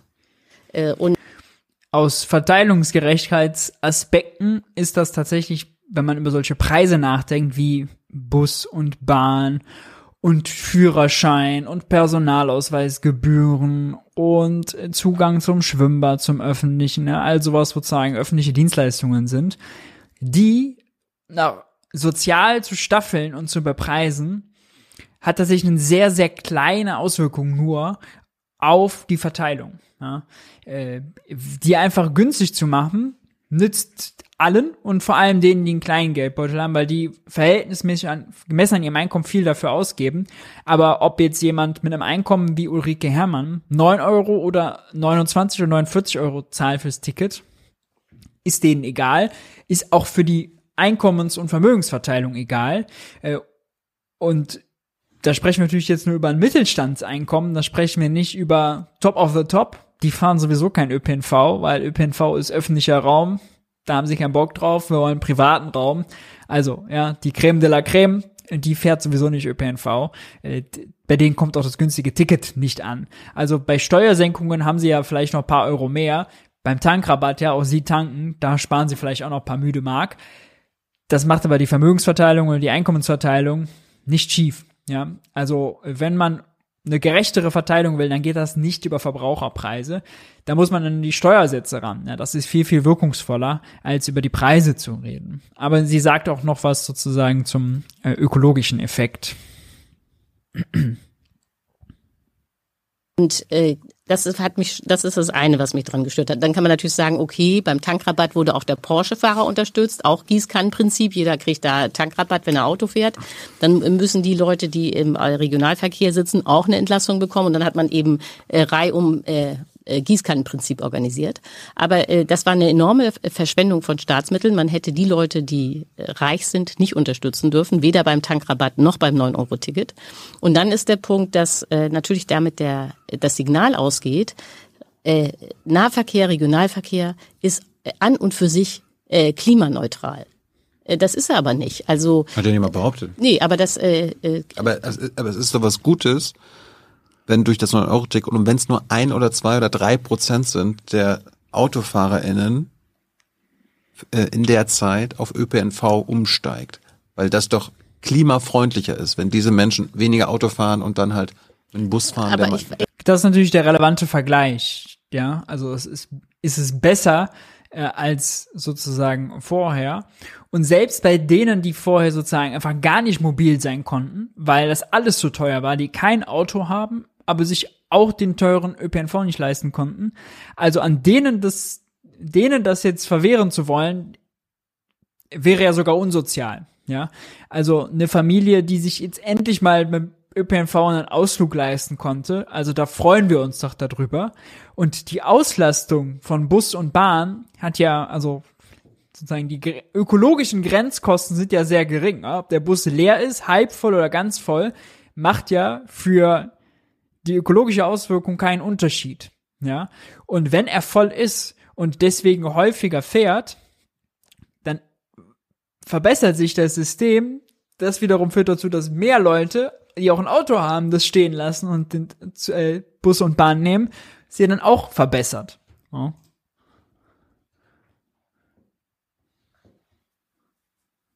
Der Äh, meine aber ich meine, ich weiß jetzt nicht, ob das, äh, das war vielleicht dann. ich meine, Äh, man muss sagen, du warst gegen das, du bist und warst gegen das 9-Euro-Ticket. Und das finde ich ja krass. ja, Weil weil, das würde doch den fossilen Sektor schwächen. nee, Und aber das schwächt doch den. ja, aber so wie das, äh, aber das würde ja nur funktionieren, wenn man dann gleichzeitig den ÖPNV ausbaut, ja? Weil ne, so wie das jetzt lief, na da, ich, da kann ja jeder mitreden. Aber das hat doch selbst funktioniert ohne den ÖPNV bisher aus. Nee, das aus- hat überhaupt nicht funktioniert, weil es dann, nein, es gab Fälle und äh, das hat jeder erlebt, wo man nicht reingekommen ist, ein, in, in einen Jetzt überfüllten kommst du wieder mit anekdotischen Evidenzen. Ja, natürlich, da, weil das hat ja jeder erlebt. Also Frauen mit Kinderwagen, Leute mit Fahrrädern, Berufspendler, plötzlich war der Zug Aber die voll. Statistiken, die nicht anekdotische Evidenzen waren doch klar, dass es tatsächlich Menschen gab, die umgestiegen sind. Ja, genau. Aber der Preis für die, die schon immer den ÖPNV benutzt haben, weil sie gar kein Auto haben, für, äh, oder die irgendwo mitten Für die wurde es billiger. Na, ja, und, und gleichzeitig sind sie nicht mehr reingekommen. Also jedenfalls das ganze Ding, darauf will ich ja äh, äh, hinaus, äh, wenn man das jetzt als Dauermaßnahme nehmen würde, würde ja nur funktionieren, wenn man den ÖPNV ausbaut, Natürlich. damit die ganzen Leute, die dann das äh, billig äh, vom Auto auf den ÖPNV umsteigen wollen, dann da auch äh, reinpassen. Ne? So. Das, und das, dann das, würde ist, das ist ja logisch, das würde, das würde ja keiner sagen. Aber selbst ohne den ÖPNV ausgebaut zu haben, hat diese 9-Euro-Ticket doch eine Wirkung gezeigt und hat den Pfosten. Also fürs, Kli fürs Klima ist ja wirklich, also ist besser, wenn der Zug, der sowieso fährt, voll ist, als wenn er nur halb voll ist, ja. Selbst wenn dann jemand, der schon vorher das Ticket hatte, stehen bleibt, man nicht mitkommt, mal, also ja, auch nicht stehen bleibt, sondern dann den nächsten nehmen muss, ja, weil überlastet, geht daraus immer noch keine negative Wirkung fürs Klima einher. Die, ich sehe die zumindest nicht. Vielleicht seht ihr, ich sehe sie nicht. fossilen Sektor geschwächt. Und Ulrike Herrmann sitzt hier und sagt, das ist aber scheiße gewesen. Ja, weil eben letztlich äh, dann der Eindruck entstanden ist, äh, ich steige nur vom Auto um, wenn der ÖPNV billiger ist. Man, äh, äh, Klimaschutz mache ich, aber mir als Bürger muss ein billiges Angebot gemacht werden. Und da, äh, ich glaube, diese, äh, dieses Konsumenten, äh, diese Idee, dass man so eine Konsumentenhaltung äh, fördert und äh, unterstützt nach dem Motto Klimaschutz gerne, aber muss umsonst sein, äh, ist fatal, das ist- weil äh, weil Das wir ist bei der kapitalistischen Logik, Weil, im System eine Lösung zu finden über den Preis. ja, weil äh, natürlich, nee, weil Klimaschutz, das ist ja mein Reden, wird sehr, sehr teuer sein. Und wenn man den Leuten, äh, wenn man die Leute erzieht nach dem Motto Klimaschutz mache ich gerne, aber es muss billiger sein als die fossile Variante, äh, dann kommt man tatsächlich gar nicht weiter, weil die eine völlig falsche Idee von Klimaschutz bekommen. Ich glaube, das Gegenteil ist wahr. Man kommt nicht weiter, wenn man hofft, dass die Leute erst zu äh, Gutmenschen werden und sich aus moralisch-ethischen, äh, klimaethischen Gründen dafür entscheiden, das Auto stehen zu lassen, obwohl es praktikabler ist und äh, äh, obwohl ÖPNV teuer ist, umzusteigen. Dann erreicht man, glaube ich, nichts. Also der Pragmatismus für das politische Ziel muss doch äh, größer sein. Und ist es ja weiterhin, wenn man auch die soziale Komponente bedenkt, erstrebenswert, Leuten, die ÖPNV nutzen, ähm, das zu ermöglichen und dort Mobilität günstig äh, einzurichten. Gerade weil die ökologischen Grenzkosten so gering sind, ja, ob ein Zug oder zwei, ähm, wenn man sozusagen einen erstklassigen Plan hat und Leuten damit Wohlstand äh, schafft und dafür anderes spart, ist, ist das ja sozusagen netto ein Gewinn, ja. Und dort quasi Großzügigkeit im Kleinen zu haben, ist, glaube ich, sehr, sehr wichtig, um Akzeptanz für wirklich größere Maßnahmen, die sie ja auch möchte, äh, zu erreichen. Zu denen wir aber gleich erst kommen. Denn Thema Soziales und sozialer Notstand. In der Runde bei Maybrit Illner ähm, war unter anderem Innenministerin Faeser zu Gast, äh, Boris Palmer war dort, äh, CDU-Politiker äh, Carsten Linnemann war dort, zu dem kommen wir gleich auch nochmal, aber eben auch äh, eine Sprecherin der Tafel und die hat mal die Lage all den Tafeln in Deutschland geschildert äh, und das war sehr eindrucksvoll. Und auch ist auch wichtig äh, für in Bezug auf diesen Russland. Die Debatte, die man äh, nachher vielleicht hat mit Carsten Linnemann, Ja, die CDU ihre Abwehrhaltung gegen Leute, die Bürgergeld empfangen und, und, und. Denn da schwingt ja so ein bisschen mit, der deutsche Sozialstaat ist dann zu großzügig. Die Tafel ist ja der Beweis, dass der Sozialstaat zu löchrig ist, wenn sie zwei Millionen Kunden in diesem Land hat, ja. Die gehört nicht zum Sozialstaat, sie gehört nicht zum Staat, sind Ehrenämtler, die die Lücke im Sozialstaat auffangen. Ja? Deswegen, sehr relevant. Wir schauen rein. Schön, dass Sie in der Sendung Krieg, war. den äh, Moskau gegen die Ukraine führt. Wir haben eine wachsende Inflation. Wir haben Energiepreise, die durch die Decke schießen. Wir haben nicht nur eine Rezessionsgefahr, sondern wir sind eigentlich kurz vor ihr. Es trifft also eine Bevölkerung in Angst auf eine große Zahl von Flüchtlingen. Und ich möchte gern unbedingt jemanden mit in die Runde holen und Ihnen kurz vorstellen. Sirka Jendes, nämlich die Geschäftsführerin der Tafel in Deutschland. Frau Jendes, Sie haben wenn man das, diese Situationsbeschreibung mal nimmt, äh, so eine Art Seismographenfunktion. Sie sehen sofort, wenn sich etwas verändert. Hier ist eine Bevölkerung hoch alarmiert, ob der Situation, in der sich Europa und Deutschland gerade befindet. Viele Krisen übereinander. Und auf diese Situation kommen jetzt ganz viele Geflüchtete. Was bedeutet das? Die Tafeln sind tatsächlich ein Seismograph der Gesellschaft und ähm, wir haben eine sehr, sehr angespannte Situation zurzeit. Wir haben seit Anfang des Jahres einen Kundenzuwachs von über 50 Prozent, über zwei Millionen Menschen, die wir unterstützen. Kundenzuwachs von 50 Prozent, ja, das ist ja eine, also das ist eine Skandalzahl. Das ist eine, das ist ein, müsste durch alle Medien gehen, ja, als Schlagzeile. Uff. Tafel 50 Prozent mehr Kunden. Skandal. Ja, sie sagt es so nebenbei, ist natürlich auch aufgeregt dabei, sie erlebt es tagtäglich, ja, ihr muss man das nicht mehr sagen, aber diese Zahl plus 50 Prozent, die geht, geht fast unter, weil man, weil das Bild auch wegschwingt, ja, aber boah, was ist das für eine Zahl? Was für eine Armutserklärung für den deutschen Sozialstaat. Und wir haben mehr als 30 Prozent der Tafeln, die temporär Aufnahmestopps schon verkündet haben, weil ja. sie einfach keine Menschen mehr unterstützen können. Und versorgen können, weil ja auch alleine zurückgegangen ist, was sie gespendet bekommen, was sie von den Supermärkten, von Hotels bekommen und eben eine immer größere Zahl von Menschen. Die ähm, Konflikte, die es mit ukrainischen Flüchtlingen gibt, wie beispielsweise in Weimar, können Sie das noch mal erzählen? Wie kam es dazu? Was bedeutet das? Zu Weimar ist es, glaube ich, ganz wichtig, dass man einmal auf die Fakten schaut. Ja. In den Medien äh, diese Sendung hatte außerdem einen ganz, ganz fürchterlichen Titel. Die Sendung hieß Weniger Geld, mehr Flüchtlinge, ist Deutschland noch stark genug? Puh. Wer sich den Titel hat einfallen lassen. Oh Mann. Und die Frage natürlich auch, ja, dieses Ausspielen bei den Tafeln ausspielen Geflüchtete gegen Nicht-Geflüchtete, ja. Also bei den es verbietet sich einfach. Es verbietet sich einfach. Ja.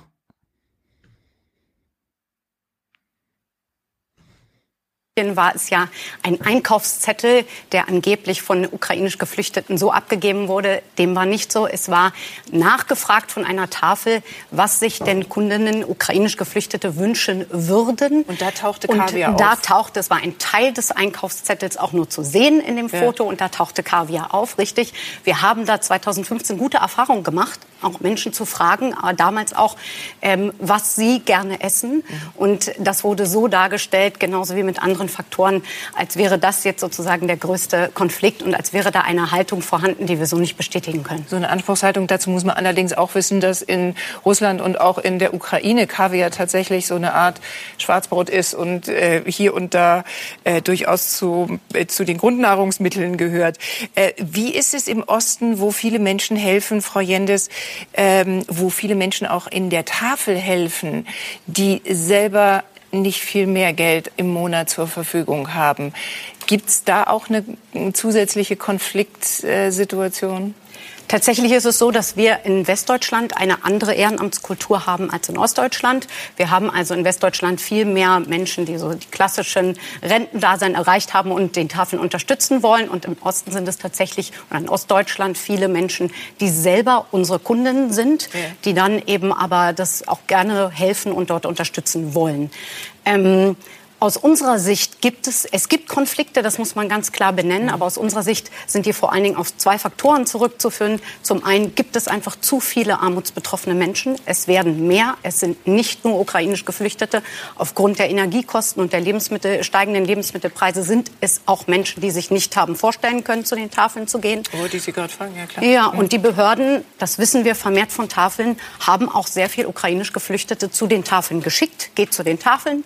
Und das suggeriert natürlich, als wären wir ein Teil des sozialstaatlichen Systems. Das sind wir nicht. Wir sind eine zivilgesellschaftliche Ehrenamtsorganisation.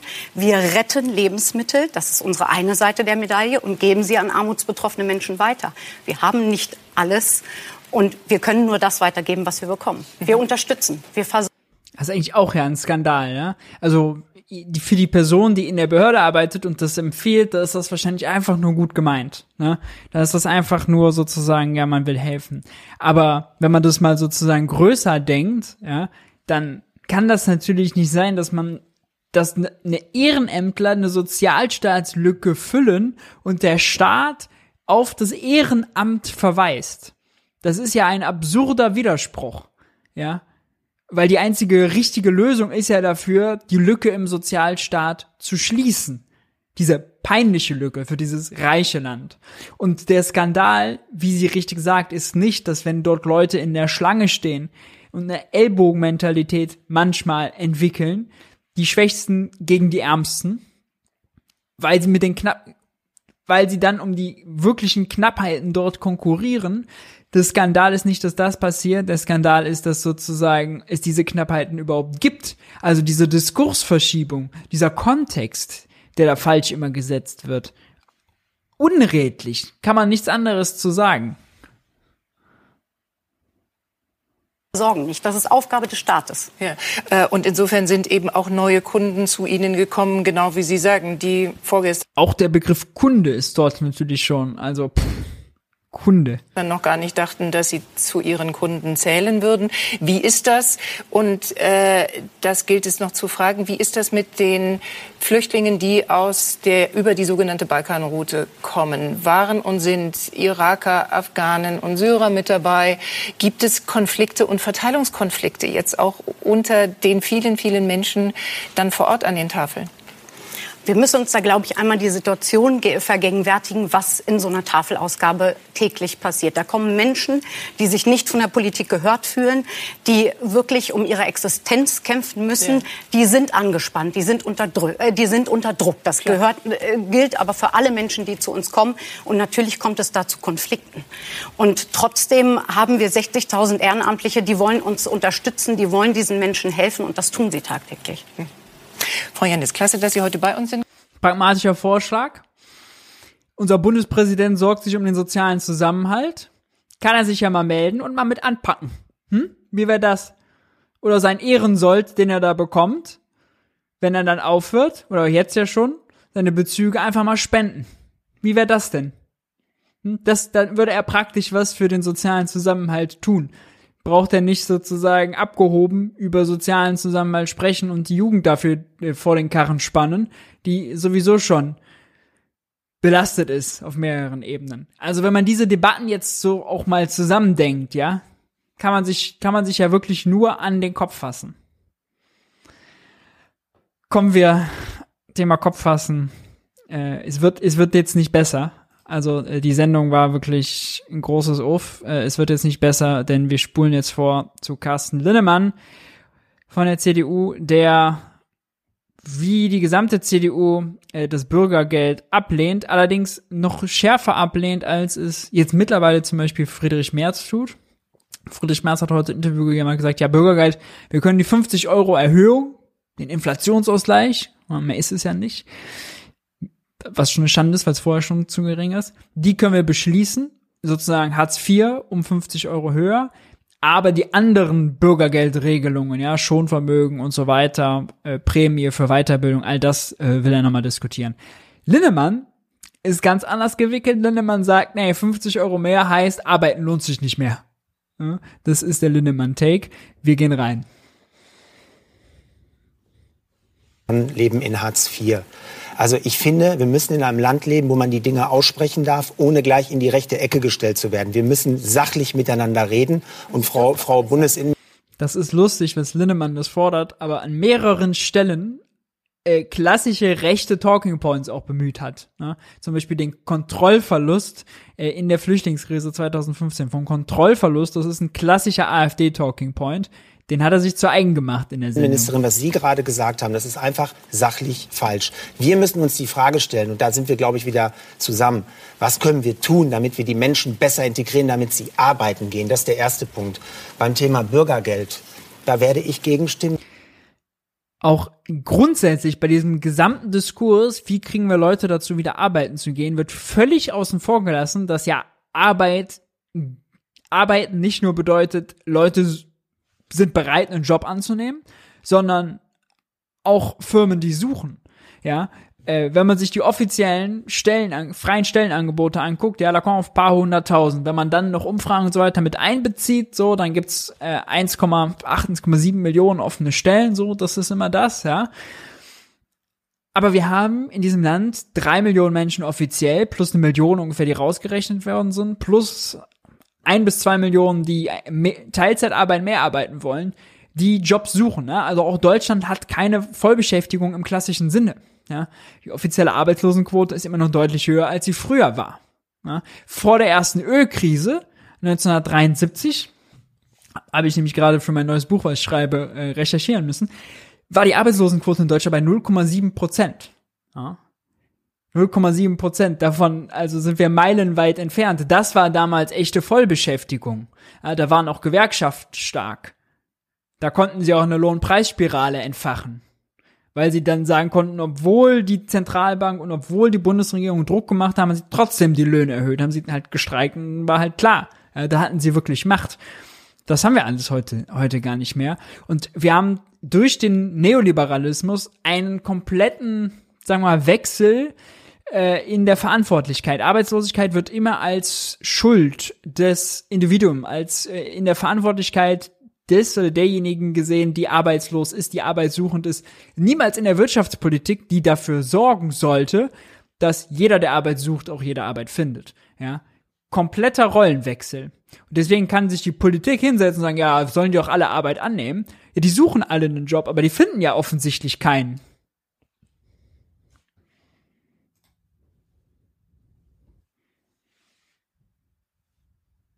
Ja, aus voller Überzeugung. Wir haben heute Morgen im Handelsblatt vom Institut ähm, der Welt und mal äh, ein ganz pragmatischer Vorschlag, ja, wenn die Tafeln als Lücke im Sozialstaat dicht machen müssen, weil sie nicht genug Ehrenämtler haben, kann man doch mal anfangen, das Tafel-Ehrenamt zu bezahlen und da Leute anzustellen. Das wäre ja mal das, das Mindeste, was man überhaupt machen könnte. Wirtschaft im Kiel. Ganz seriös die einfach mal acht verschiedene Konstellationen ausgerechnet haben. Die kommen zu dem Schluss, dass in sechs verschiedenen Konstellationen es besser ist, man nimmt das Bürgergeld, als wenn man arbeitet. Und da reden wir nicht um zwei, drei Euros. Da gibt es eine Familie, einmal mit drei Kindern, einer arbeitet Vollzeit, Geringverdiener der hat, wenn er arbeiten geht, 880 Euro weniger, als wenn er das Bürgergeld bekommt. Selbst wenn man gar keine Kinder hat, ein Paar, einer arbeitet äh, im Niedriglohnbereich, aber Vollzeit, die haben immer noch 230 Euro weniger als derjenige, der in Deutschland arbeitet. Ist Arbeit in Deutschland eigentlich gar nichts mehr wert? Frau Illner, ich sage Ihnen ganz ehrlich, eigentlich müsste man ein Denkmal bauen für die Menschen, die in Deutschland arbeiten gehen. Und ich verstehe jeden Geringverdiener. Nein, stopp. stopp. Genau, es geht um bessere Löhne. Es das geht um bessere Löhne. Dafür um bräuchten Sie. Gut, das rechnen wir. Ich ja? gehe voll mit Ihnen in die, ja. in die Debatte. Dafür bräuchten Sie einen Mindestlohn bei einer Familie mit drei Kindern. Ich überschlage das mal und komme auf 15, 16 Euro. Den fordern selbst die Linken in Deutschland nicht. Und ganz ehrlich, ich verstehe jeden, der sagt, das kann ich nicht mehr machen. Ich werde jeden Tag angesprochen, Frau Faeser. Man, Ihnen waren die 12 Euro schon zu viel. Also das Frau Faeser, ich, ich kann Ihnen nur sagen, dieses jetzt, Bürgergeld, das verschiebt etwas in Deutschland. Nein, das tut es nicht. Es verschiebt um etwas in Deutschland. Euro Wir, mehr. Herr Lindemann, 880 Euro mehr für eine Familie mit drei Kindern. Wie wollen Sie das jemandem wissen rechtfertigen, Sie, einen Geringverdiener, der in Deutschland jeden ausmacht? Morgen 6 Uhr aufsteht, auf den Wecker kloppt und arbeiten geht? Wie wollen Sie dem das rechtfertigen? So, Herr Lindemann spielt sich auf als Verteidiger der Geringverdiener, ja, ähm, und zitiert die ach so seriöse Studie vom IW Köln, Institut für Weltwirtschaft, äh, Kiel, sorry, äh, IFW Kiel, nicht IW Köln, IFW Kiel, ne? Die Kieler Kollegen, Kieler Kollegen ganz klar arbeitgebernah zu verorten. Da haben die doch schnell eine Studie gemacht, um ihren Kollegen von der CDU doch äh, ein bisschen Futter zu geben. Problem ist, dass die Studie falsch war. Ganz, ganz äh, äh, schräge und falsche Annahmen, die dazu geführt haben, dass die Berechnung Kokolores war. Ja? Äh, für das zitierte Beispiel von Linnemann mit dem äh, mit den drei Familien, mit den mit den fünfköpfigen Familie, drei Kindern, wo er sagt 880 Euro äh, weniger, wenn sie arbeiten gehen, na, lag am 1100 Euro daneben. Wenn man auf die Seite geht, wo der Kurzbericht veröffentlicht wurde, ja, schreiben sie hier, was sie hier gemacht haben, bla bla bla bla bla, was sie verglichen haben, eben das Lohnabstandsgebot. Und wenn man ein bisschen runter geht, Hinweis, ich mach's ein bisschen größer. Hm, nee, jetzt fällt's raus. Hinweis, die Autoren danken für Hinweise, die sie zu ihren Berechnungen erhalten haben. Illustriert werden soll nur der mangelnde Abstand zwischen Lohneinkünften und Bürgergeld. Eine ergänzte Version wird die Hinweise berücksichtigen, um Fehlinterpretationen vorzubeugen. Daher wird die Erstversion zunächst von der Seite genommen. Ja, die ach so seriöse zitierte Studie von Linnemann war falsch. Vorgenommen hat sich die äh, zum Beispiel kann ich äh, sehr empfehlen Johannes Steffen vom Portal Sozialpolitik.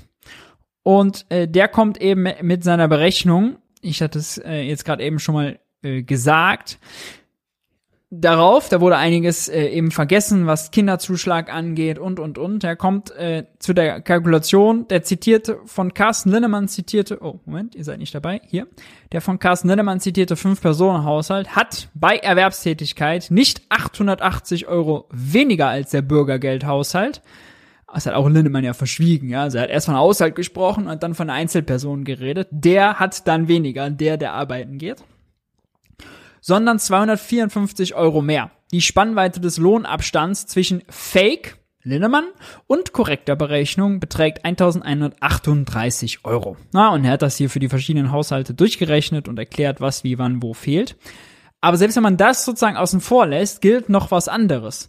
Nämlich, dass ja sowohl bei Hartz IV als auch beim Bürgergeld äh, aufgestockt wird. Ja, also wer arbeiten geht und dann weniger hat, der kann aufstocken. Und aufgestockt wird immer auf den Lohnabstand. Ne? Und der Lohnabstand beim Bürgergeld wird dann erhöht auf entsprechend 348 bzw. 378 Euro.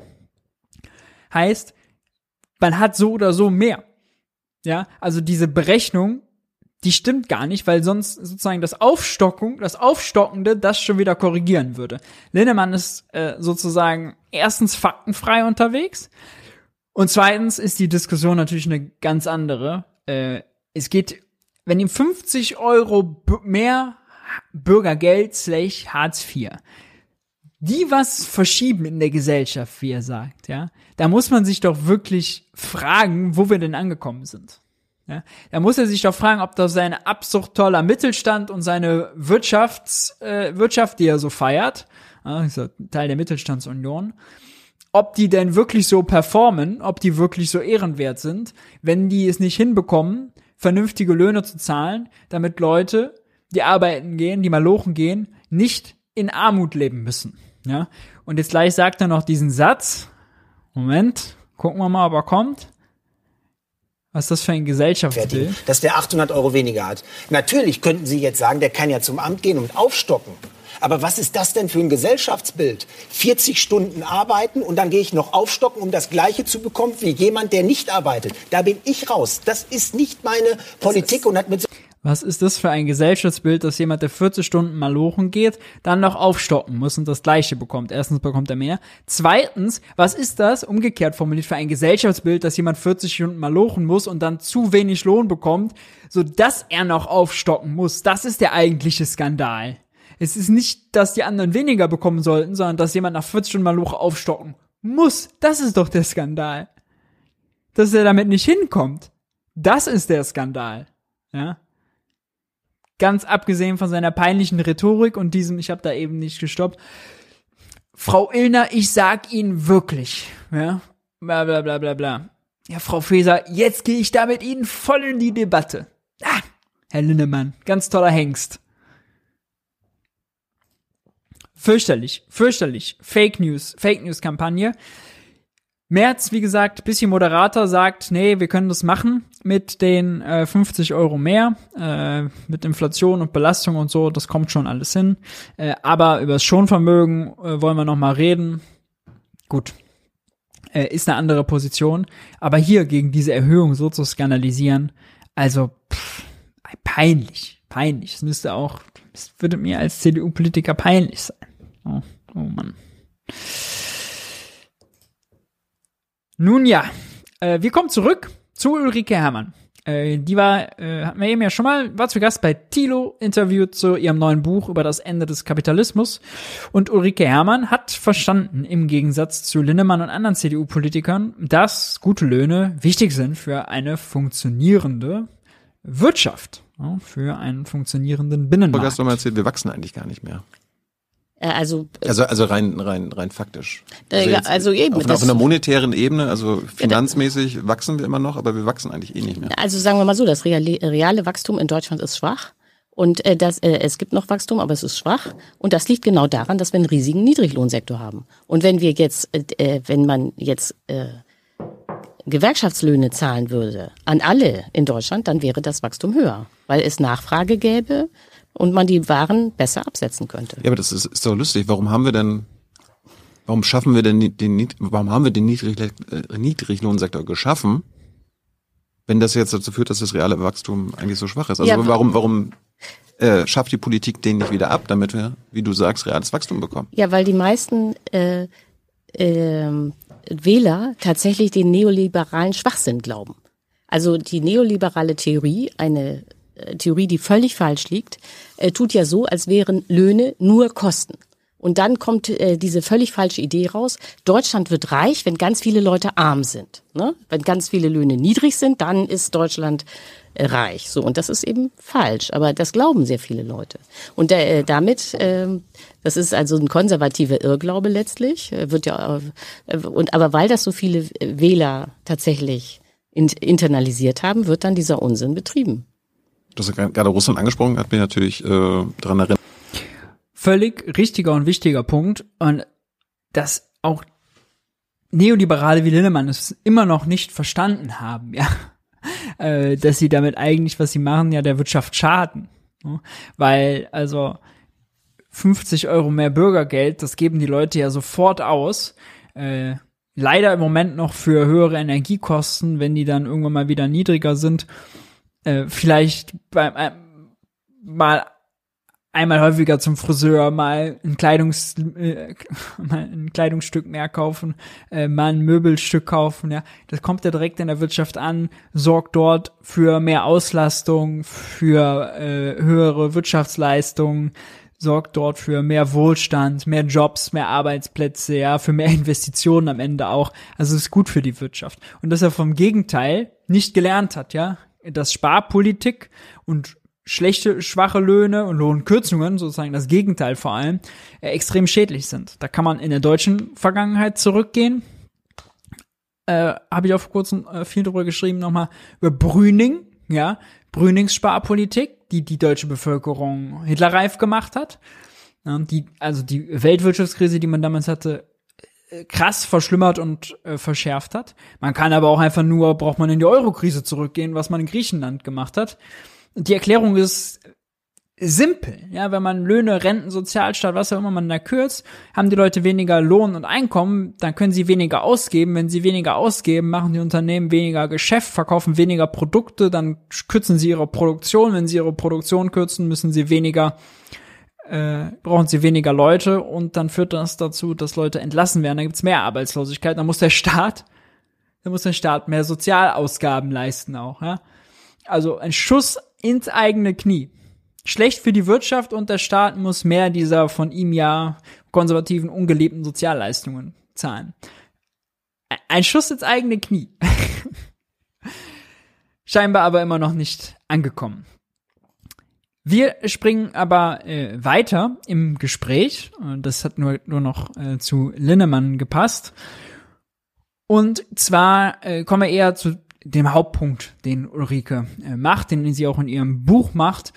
Äh, der auch sehr wichtig ist, nämlich, äh, dass sie sozusagen aus äh, ökologischer Perspektive sagt, also wenn wir das hinbekommen wollen mit äh, Klimaschutz und Stopp Erderwärmung und so, ja, dann müssen wir schrumpfen, weil die Emissionen und der Energieverbrauch schrumpfen muss. Und das kann man nicht nur damit beantworten, indem man eine technische Lösung hat, sondern man muss eben auch Makroökonomie entsprechend dazu machen. Ja, und ihre Analyse ist dann entsprechend Kapitalismus äh, kommt zu, zu einem äh, Ende. Ist eher eine Beschreibung als eine Forderung, das macht sie auch äh, klar. Und beschreibt jetzt hier in dem Ausschnitt, kann nur empfehlen, das ganze Interview zu gucken, ist sehr gut, beschreibt im Ausschnitt die Herausforderung, die damit einher ginge, ja. Und das ist sehr wichtig, weil häufig sprechen Leute quasi über äh, auch Experten, häufig dann auch die sich eher mit Energie auseinandersetzen, nur über sozusagen die technische Herausforderung, aber nicht über das makroökonomische. Das natürlich in einer Wirtschaft, wo Banken, wo Firmen, wo Private, wo Staat, aber noch viel schlimmer natürlich Private, verschuldet sind, wo sie in Zukunft Zahlungen leisten müssen, wo sie Kredite tilgen müssen, dass sie Einkommen brauchen. Denn wenn die Einkommen sinken, bekommen sie Probleme. Aber wir hören einfach Ulrike selber zu. Brauche ich hier gar nicht vorwegnehmen. Sag Quatsch. Aus Fliegen verzichten.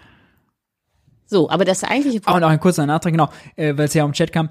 Äh, deutsche Niedriglöhne funktionieren nur, wenn man damit die Produktionskosten senkt und wie Deutschland halt eine krasse Exportwirtschaft hat. Dar dafür funktioniert es kurzfristig. Äh, aber auch nur so lange man, bis man sozusagen die den Euro totgewirtschaftet hat und wenn der kaputt geht und dann Italien, Griechenland und so weiter sagen und Frankreich, nee, also wir machen nicht mehr mit, ja, dann wertet der Euro oder Deutschlands eigene Währung dann wieder massiv auf, der ganze Wettbewerbsvorteil über Nacht weg und dann ist Chaos. Also es ist eine sehr kurzsichtige Strategie. Merkantilismus nennt man das, äh, die Strategie, ja, also sozusagen Wirtschaftspolitik, die nur auf künstlichen Wettbewerbsvorteil gegenüber anderen Ländern äh, beruht. Die ist auch sehr konfliktträchtig. Zurück zu Ulrike. Sorry.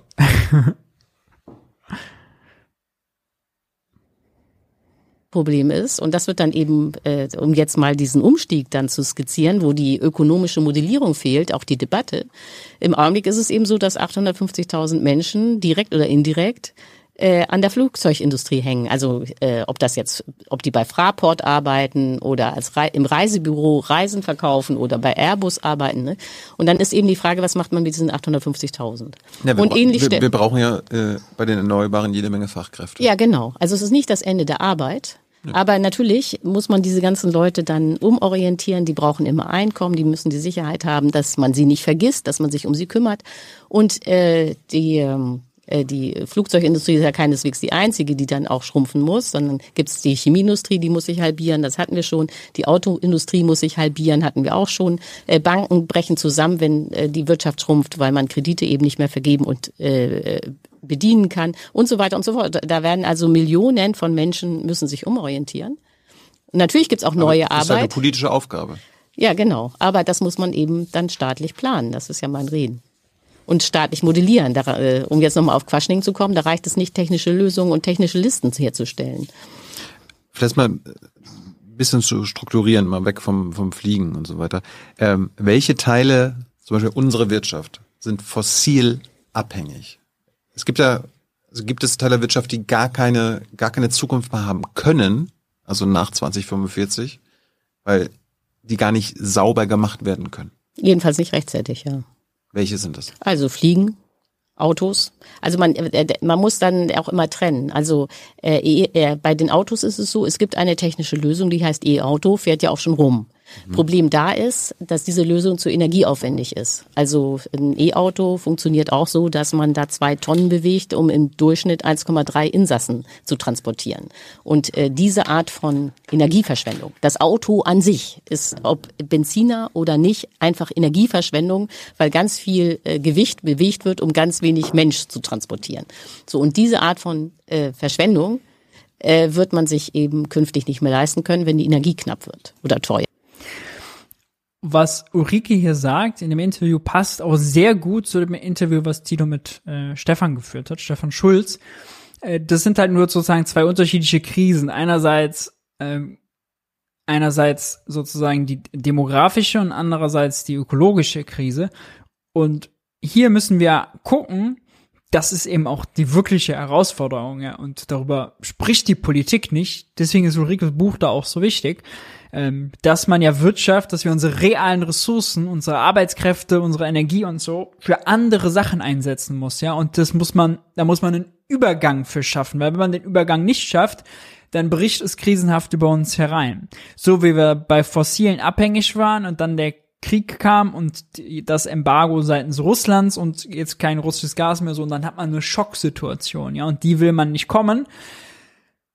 Die einzelnen Unternehmen können aber gar nicht, weil die in ihrer Logik sind. Das heißt, es muss sozusagen staatlich gelenkt werden. Ja, es muss staatlich initiiert werden.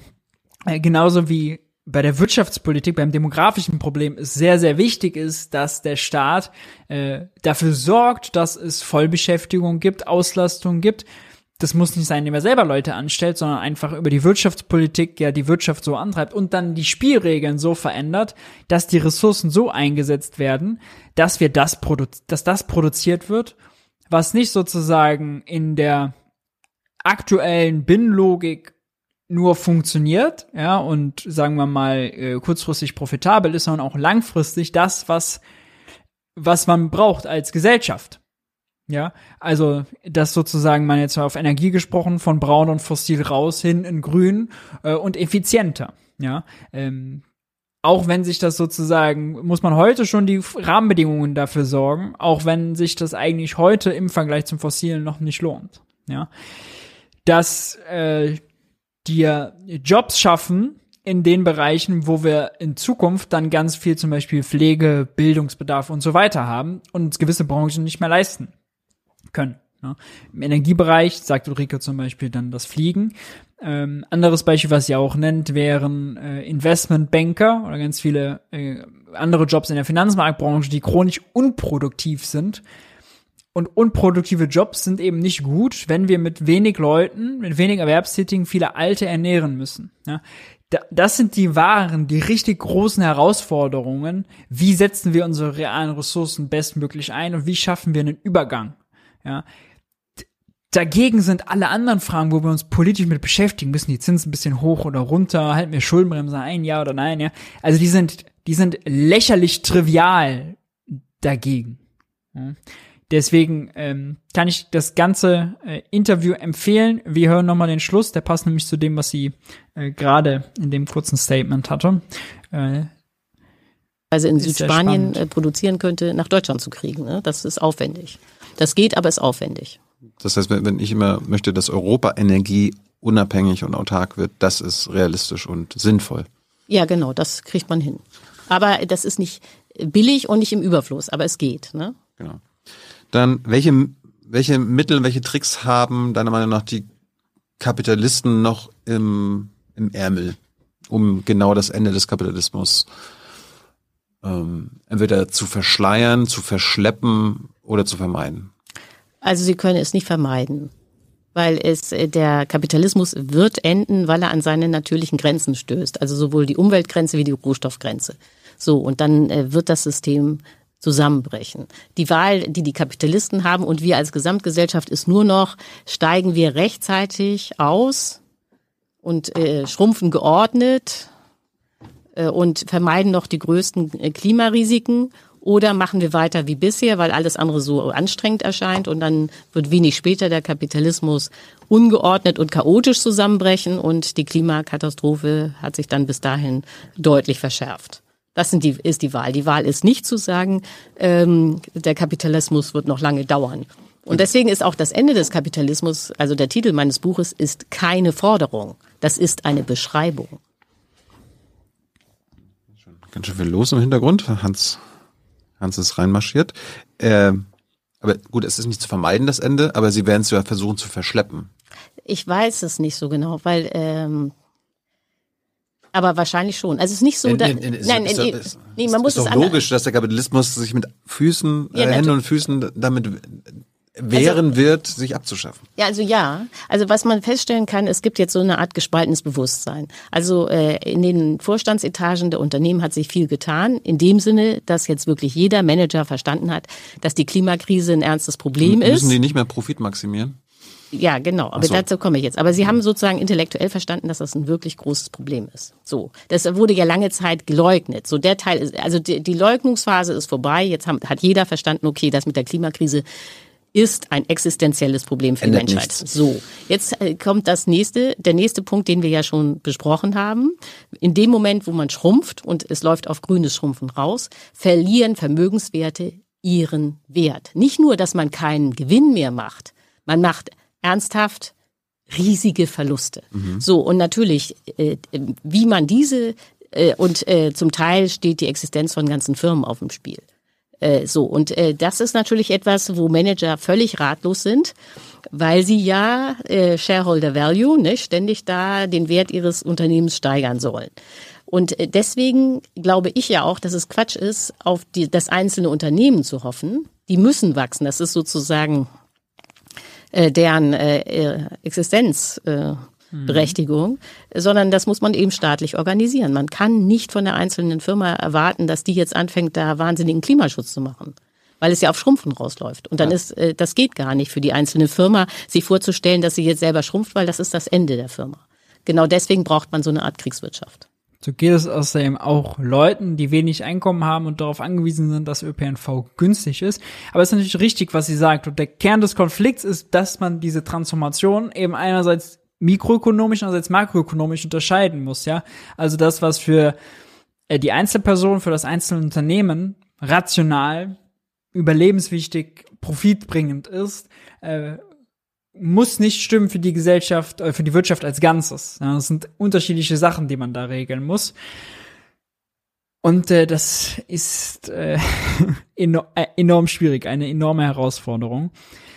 Passend dazu, zum Abschluss, gab es eine äh, Pressekonferenz zum Thema äh, Klimakrise auch, und zwar ähm, wie denn die Abhängigkeit von fossilen Energieträgern ähm, zu Gesundheitsbedrohungen führt. Und da hatte Karl Lauterbach, äh, weiß nicht, ob er selber zugeladen hatte, ich glaube nicht, ich glaube, er war eingeladen. Auf jeden Fall gibt es da eine Studie zu und äh, Lauterbach hat äh, eingeführt und dann der ähm, Wissenschaftler Rockström ausgeführt und da hören wir noch mal ganz kurz rein. Das kann ich auch nur empfehlen, äh, sich anzugucken. Das war sehr interessant. Überlegungen hier enden möchte. Die eine ist die, Klimapolitik ist immer auch Gesundheitspolitik. Klimapolitik und also Gesundheitspolitik wirken ineinander, dass jede erfolgreiche Klimapolitik auch eine erfolgreiche Gesundheitspolitik ist. Und daher müssen Ärzte sehr viel stärker Verantwortung übernehmen in der Klimapolitik. Das ist auch einer der Gründe, weshalb ich sehr dankbar bin, dass Kollege Reinhardt heute da ist, weil er das also jetzt heute, aber nicht nur heute, immer wieder in den Vordergrund stellt. Wir Ärzte sind auch gefordert in der Bekämpfung des Klimawandels. Denn worum geht es denn beim Klimawandel? Es geht darum, die Gesundheit der Menschheit zu erhalten, zu sichern. Und daher sind also Ärzte in ganz besonderer Weise hier also gefordert. Und ich begrüße daher das Engagement der Bundesärztekammer allgemein, aber auch ihr persönliches Engagement äh, aufs Ausdrücklichste. Und der zweite Punkt ist also diese beiden Punkte, die ich eben genannt habe. Was kann der Einzelne tun? Also nicht die Gesellschaft, sondern was kann der Einzelne tun? Eben beim Transport, also äh, sich so zu verhalten, dass tatsächlich die CO2-Bilanz also geschont wird und dass gleichzeitig die Bewegung stattfindet. Das ist gesünder und also weniger CO2 und dass man sich möglichst frei, fleischarm oder fleischfrei ernährt. Das sind wichtige Schritte, die der Einzelne im Griff hat. Und das sind die beiden Punkte, die ich in den Vordergrund stellen möchte. Auch hier hat die Bundesregierung aber natürlich auch die Möglichkeit, es einfach zu machen und es günstig zu machen. Ja, also zum Beispiel über verschiedene Mehrwertsteuersätze, wenn sie denn wollte. Äh, sie könnte zum Beispiel alles an fleischarmer, fleischfreier Ernährung günstig machen. Ne? Damit würde man sich viel Zeigefinger und Moralapostelei sparen und er hätte einen vernünftigen Anreiz gesetzt. Ne? Äh, Hafermilch wird zum Beispiel immer nur mit 19% Mehrwertsteuer äh, belastet und Kuhmilch mit 7%. Ähm, ist das ist das sozusagen ein zeitgemäßes Steuersystem. Ich erinnere mich daran, als es darum ging, Mehrwertsteuer insgesamt für Grundnahrungsmittel zu senken, ja, dann wurde das immer groß angekündigt von Ampelparteien, ah nee, Mehrwertsteuer ist eh so kompliziert, da muss man mal grundsätzlich ran. Ja, macht halt. Ja.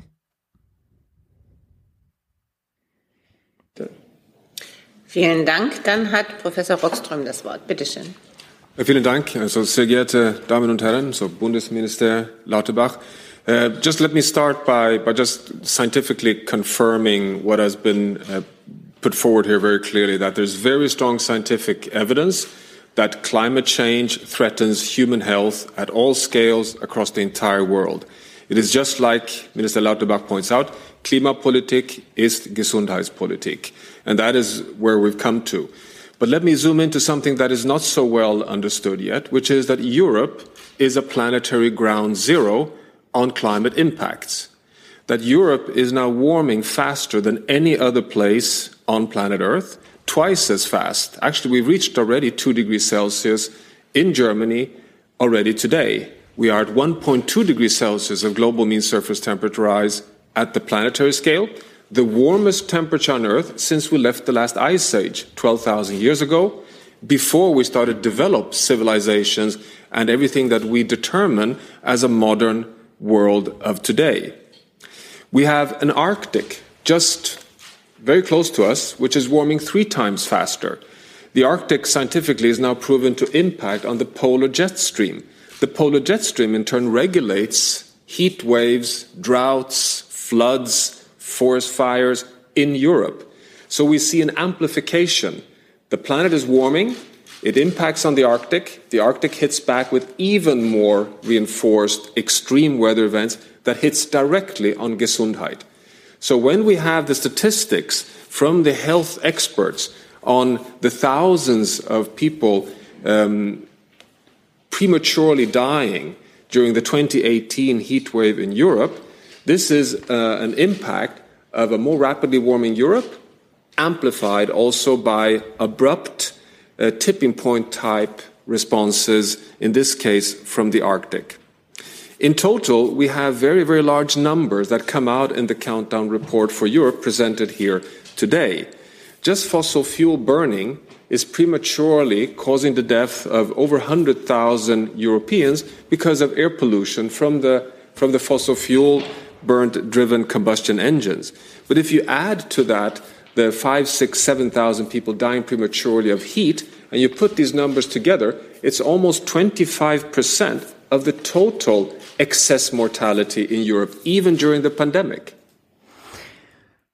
Das kann ich nur empfehlen, auch weiter anzugucken, aber es passt, deswegen habe ich es gerade mal auch abgespielt, insgesamt in diese Debatte, die wir hatten und in das, was ähm, sowohl bei Stefan Schulz im Interview vorkam, als auch jetzt bei Ulrike, dass wir unsere Ressourcen anders einsetzen müssen und dass wir ja auch erstens beim Thema Gesundheit, das war jetzt Teil dieser Pressekonferenz, ja mehr Ressourcen brauchen, weil wir mehr auch durch äh, sich das verändernde Klima und Temperatur, ähm, weil weil wir da sozusagen neue Krankheiten produzieren ähm, und ähm, neue er Erkrankungen und Ausfälle, Arbeitsausfälle, die uns, die wir uns auch eigentlich nicht leisten können, wenn ja weniger Erwerbstätige für mehr Rentner sorgen sollen. Ja? Also die ganzen realen Probleme tauchen auch da wieder auf.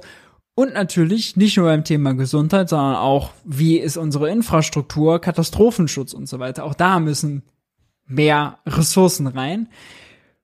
Ganz viele Aufgaben, die alle Arbeitskraft, Energie und äh, Mittel benötigen und die wirklich die Frage stellen, wie kriegt man das organisiert? Ja? Äh, dazu hat die Ampel relativ wenig im Koalitionsvertrag stehen. Beim Thema Energiewende mit Robert Habeck noch am äh, ehesten, äh, dass sie da äh, sozusagen äh, fortschrittlich ist. Aber diese großen Fragen mit diesen großen Transformationsprozessen, die es nun mal braucht, und die extrem anstrengend sind und nochmal, äh, das ist glaube ich wichtig zu sagen, viel, viel, viel, viel komplizierter sind und anstrengender und Planung bedürfen und guter Strategie als diese wirklichen Nonsens, trivialen Fragen, mit der wir uns so tagtäglich im politischen Business äh, rumschlagen. Ja, mehr, ein bisschen mehr Schulden oder nicht. Ähm, soziales Pflichtjahr oder nicht. Also wenn man das alles sieht, was wir da eigentlich an Arbeitskraft brauchen, ja, dann ist soziales Pflichtjahr eigentlich nicht angesagt. Ähm, weil, also auch, wenn das Ziel ist, junge Leute als billige Arbeitskräfte dann irgendwo in der Pflege oder so zu verheizen, das ist auch nicht langfristig, ja. Ähm, und da gehen ganz viele Probleme mit einher. Bildungsdienst kommt ganz viel zusammen. Nun ja, das war das Wort zum Wirtschaftsbriefing. Wenn ihr wollt, machen wir noch äh, fünf schnelle Fragen. Haut die jetzt rein in den Chat. Ähm, ansonsten kann ich schon mal sagen, Jung und Naiv war heute volles Programm. Vier Stunden Oliver Nachtwey. Wir sind bei, wo sind wir? Äh, Stunde 50. Das alles gibt es natürlich nur dank eurer Unterstützung. Ähm, wie ihr Junge Naiv unterstützen könnt, finanziell, seht ihr jetzt eingeblendet. Ne, seht ihr nicht eingeblendet. Seht ihr doch eingeblendet. Äh, oder sonst unten in der Videobeschreibung. Bei finanzieller Unterstützung ab 20 Euro werdet ihr namentlich verewigt im Abspann eines jeden äh, Videos. Ihr kennt das ja. Also, kommen wir zu naiven Fragen. Äh, wenn ihr eine Frage habt, kann zu Wirtschaft im Allgemeinen sein, kann zu den Themen sein, die wir jetzt gerade eben hatten, dann haut die gerne in den Chat. Ähm, dann gehen wir da nochmal schnell ähm, drüber. Ansonsten äh, kann ich vielleicht auch schon mal, äh, das wird interessant sein. Nächste Woche haben wir ja im Klimagipfel als Thema und wir werden auch über den Bundestag sprechen. Debatte zur Vermögensabgabe. Äh, das hatte ich, hatte ich ja, glaube ich, schon erwähnt. Ähm, wird im äh, Bundestag sein. Und es wird eben das Gutachten der Wirtschaftsweisen kommen. Und da bin ich sehr gespannt, wie Christian Lindner, wie Olaf Scholz das kommentieren, wenn sogar die Wirtschaftsweisen eine höhere, Steuern empfehlen. Christian Lindner wird sich auf den Koalitionsvertrag zurückziehen, wie sein Chefökonom Lars Feld das jetzt gemacht hat. Nee, wir haben gesagt, Steuern steigen nicht, alles gut. Aber äh, es ist sehr bemerkenswert. Normalerweise gibt's auch immer Minderheitsvoten, also dass so zum Beispiel der gewerkschaftsnahe Vertreter Achim Truger, aber auch bei Tilo schon im Interview dann eine andere Meinung hat als vielleicht die eher arbeitgebernahe Veronika Grimm, äh, auch wirtschaftsweise. Und dann gibt's halt dieses Minderheitsvotum, dass sie sagt, nee, ich stimme da nicht zu, sondern meine Analyse ist XYZ. Ja, typischerweise bei Schuldenbremse, bei Lohnentwicklung, bei Zinserhöhungen und so weiter gibt's das immer. Gab's jetzt auch nicht. Ne? Eine Frage war schon Meinung zur letzten Generation. Schaut am Donnerstag äh, rein bei der Hans-Jessen Show. Meldet euch, stellt eure Fragen da, äh, Kritik, Anregungen, was auch immer. Ähm, da äh, gehört das hin und da ist das äh, doch auch produktiv. Ja. Wir kommen zu den Fragen.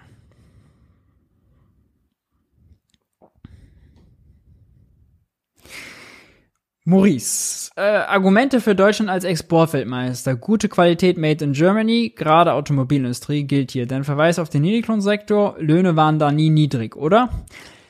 Also, ähm, man muss immer, also natürlich ist sozusagen absolut die Lohnhöhe und auch die Qualität sozusagen vielleicht in Deutschland besser als bei anderen, äh, unseren europäischen Nachbarn. Aber wenn man sich anguckt, äh, Inflationsentwicklung von nach Agenda 2010 bis zehn Jahre weiter, dann hat das dazu geführt, dass das deutsche Auto im Vergleich zum französischen Auto oder weiß ich, die deutsche Maschine im Vergleich zur italienischen Maschine bei gleich, gleich also bei gegebener Qualität. Ja, Qualität ist da komplett raus.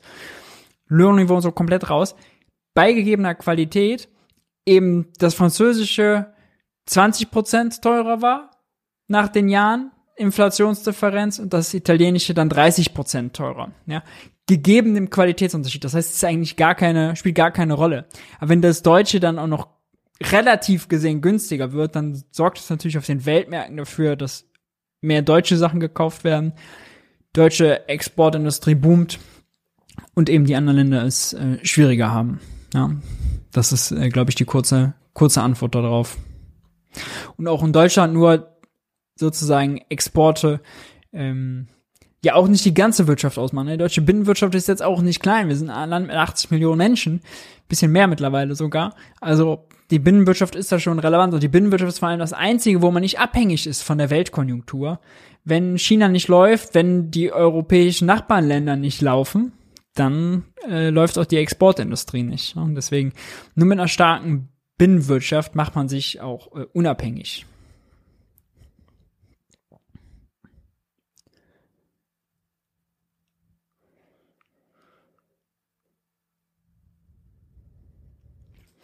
Wenn Schulden aufgenommen werden, erhöhen sich die Zinsen auf Kredite zwangsläufig. Das bezieht sich sicherlich auf äh, die Aussage von Lindner, dass er jetzt 38 Milliarden Euro für Zinsen zahlen muss im nächsten Haushalt, statt noch 3, noch was Milliarden äh, wie in äh, diesem Jahr. Liegt daran, dass die EZB die Zinsen erhöht hat. Es ist nicht so, dass es einen Automatismus gibt, dass ein Staat hohe Staatsschulden hat und automatisch hohe äh, Zinslasten hat. Äh, denn wenn die Zentralbank das will, dann ähm, lässt sie die Zinsen bei Null und sorgt dafür, dass es kein Risiko gibt und dann gibt es auch sozusagen keine Risikoaufschläge und dann kann der Staat günstig Schulden machen. Japan ist der Beweis dafür.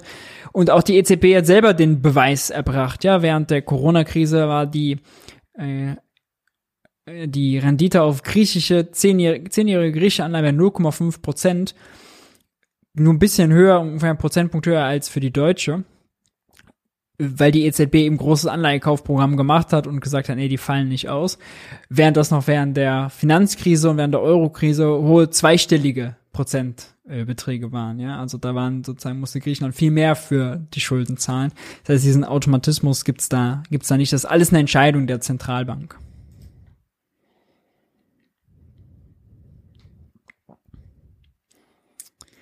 Sollte man dafür argumentieren, den Euro abzuschaffen, damit sich andere Länder von unseren Exportüberschüssen erholen können oder davon ablassen, um rechte Narrative nicht zu bedienen?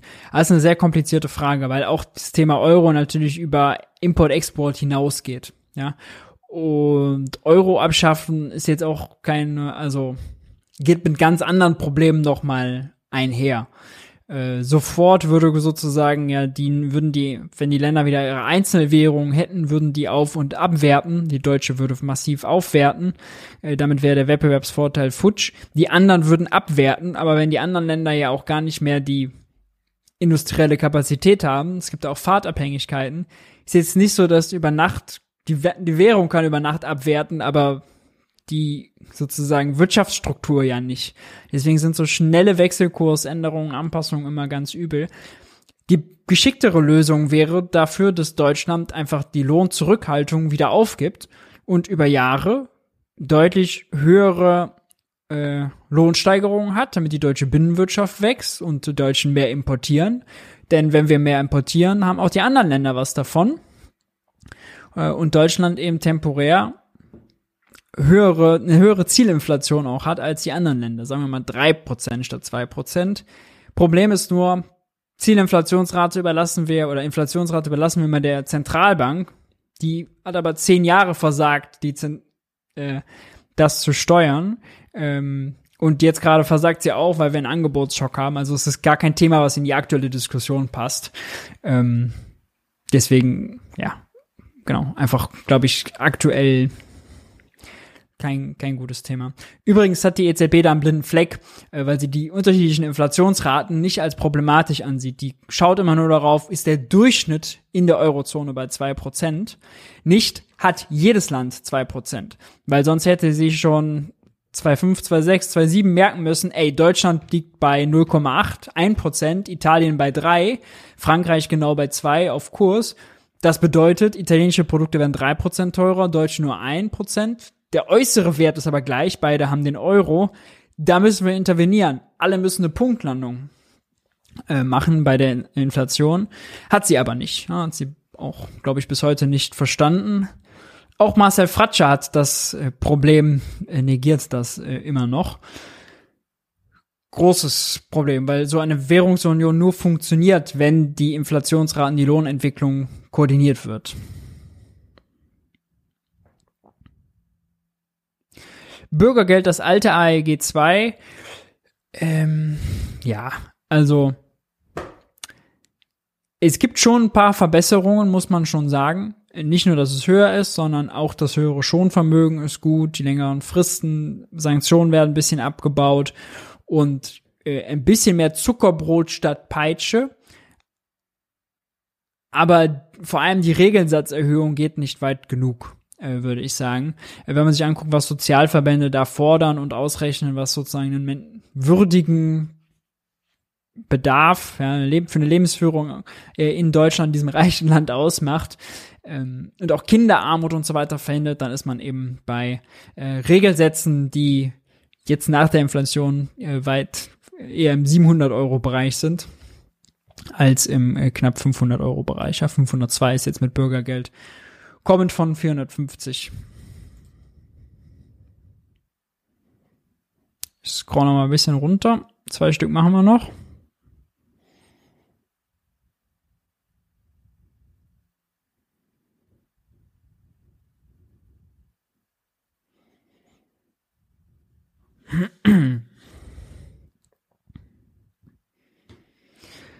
dum, dum, dum,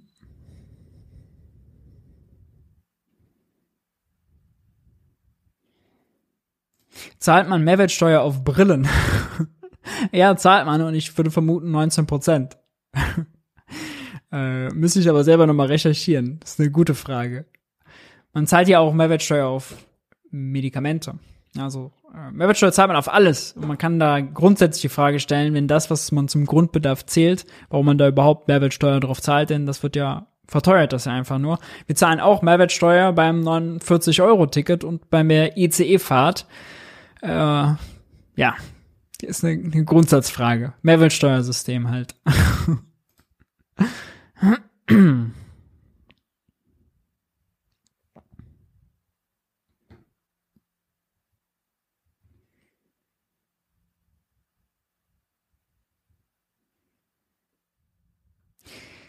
Wie viel Prozent der Arbeit, äh, wie viel Prozent der Erwerbstätigen sind in überwiegend unproduktiven Branchen, wie zum Beispiel der Werbeindustrie oder Finanzwesen? Das war eine spannende Studie, äh, das weiß ich nicht. Ähm, aber eine Sache, die mir einfällt, da habe ich selbst darüber nachgedacht, ist ja zum Beispiel, dass wir in Deutschland 97, äh, 97 verschiedene Krankenkassen haben, die alle ja auch zum Teil miteinander in Konkurrenz stehen, gegenseitig äh, sich Kunden klauen, gegen alle Werbung schalten, Marketingleute einstellen und und und. Aber das ja kein klassischer Markt ist, weil es ist vorgegeben, was sie leisten müssen und das ist der größte Teil und es ist vorgegeben, wie viel das kosten darf. Ja, ist ein Zusatzbeitrag, wo ein bisschen Ermessensspielraum ist, so das war's. Kein klassischer Markt. Und da haben wir 97 Stück, die gegenseitig in Konkurrenz stehen. Das macht jetzt auch nicht so besonders viel Sinn. Ja. Anderes Beispiel ist natürlich die Krankenversicherung in den USA, die privat organisiert ist, wo noch viel mehr für Marketing und so weiter ausgegeben wird, wo Ärzte abgeworben werden, die dann bei den privaten Krankenversicherungen sitzen, um zu überprüfen, ob die Medik Medikamente, die dann die Versicherten bekommen, wirklich auch sachgemäß sind und mit dem Ziel, zu gucken, dass sie, oder zu beweisen, dass sie eben nicht sachgemäß sind, damit die Versicherung das nicht übernehmen muss. Gleichzeitig gibt es da Ärztemangel, äh, völlig absurd. Ja. Also da sind schon so Systeme, wo viele Ressourcen auch äh, verschluckt werden, die wir viel besser für anderes nutzen können. Ja, jeder Lehrer, jeder Pfleger nützt dem Land natürlich äh, deutlich mehr. Sehr schön, ihr Lieben. Damit haben wir es doch. Ich danke euch, dass ihr da wart. Ich würde mich freuen, wenn ihr noch schnell schon mal auf das äh, gefällt mir, den gefällt mir Button klickt und äh, ein Like da lasst. Kommentieren, Fragen könnt ihr danach gerne in den Kommentaren weitermachen. Morgen geht's weiter bei Junge Naiv zum Thema Ukraine und am Donnerstag mit der Hans Jessen Show.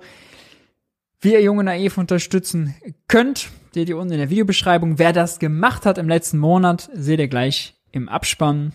Ich bin raus. Wir sehen uns nächsten Montag wieder pünktlich um 9 Uhr, wie ihr es von mir kennt. Haltet die Ohren steif, habt eine gute Woche. Bis dahin. Ciao, ciao.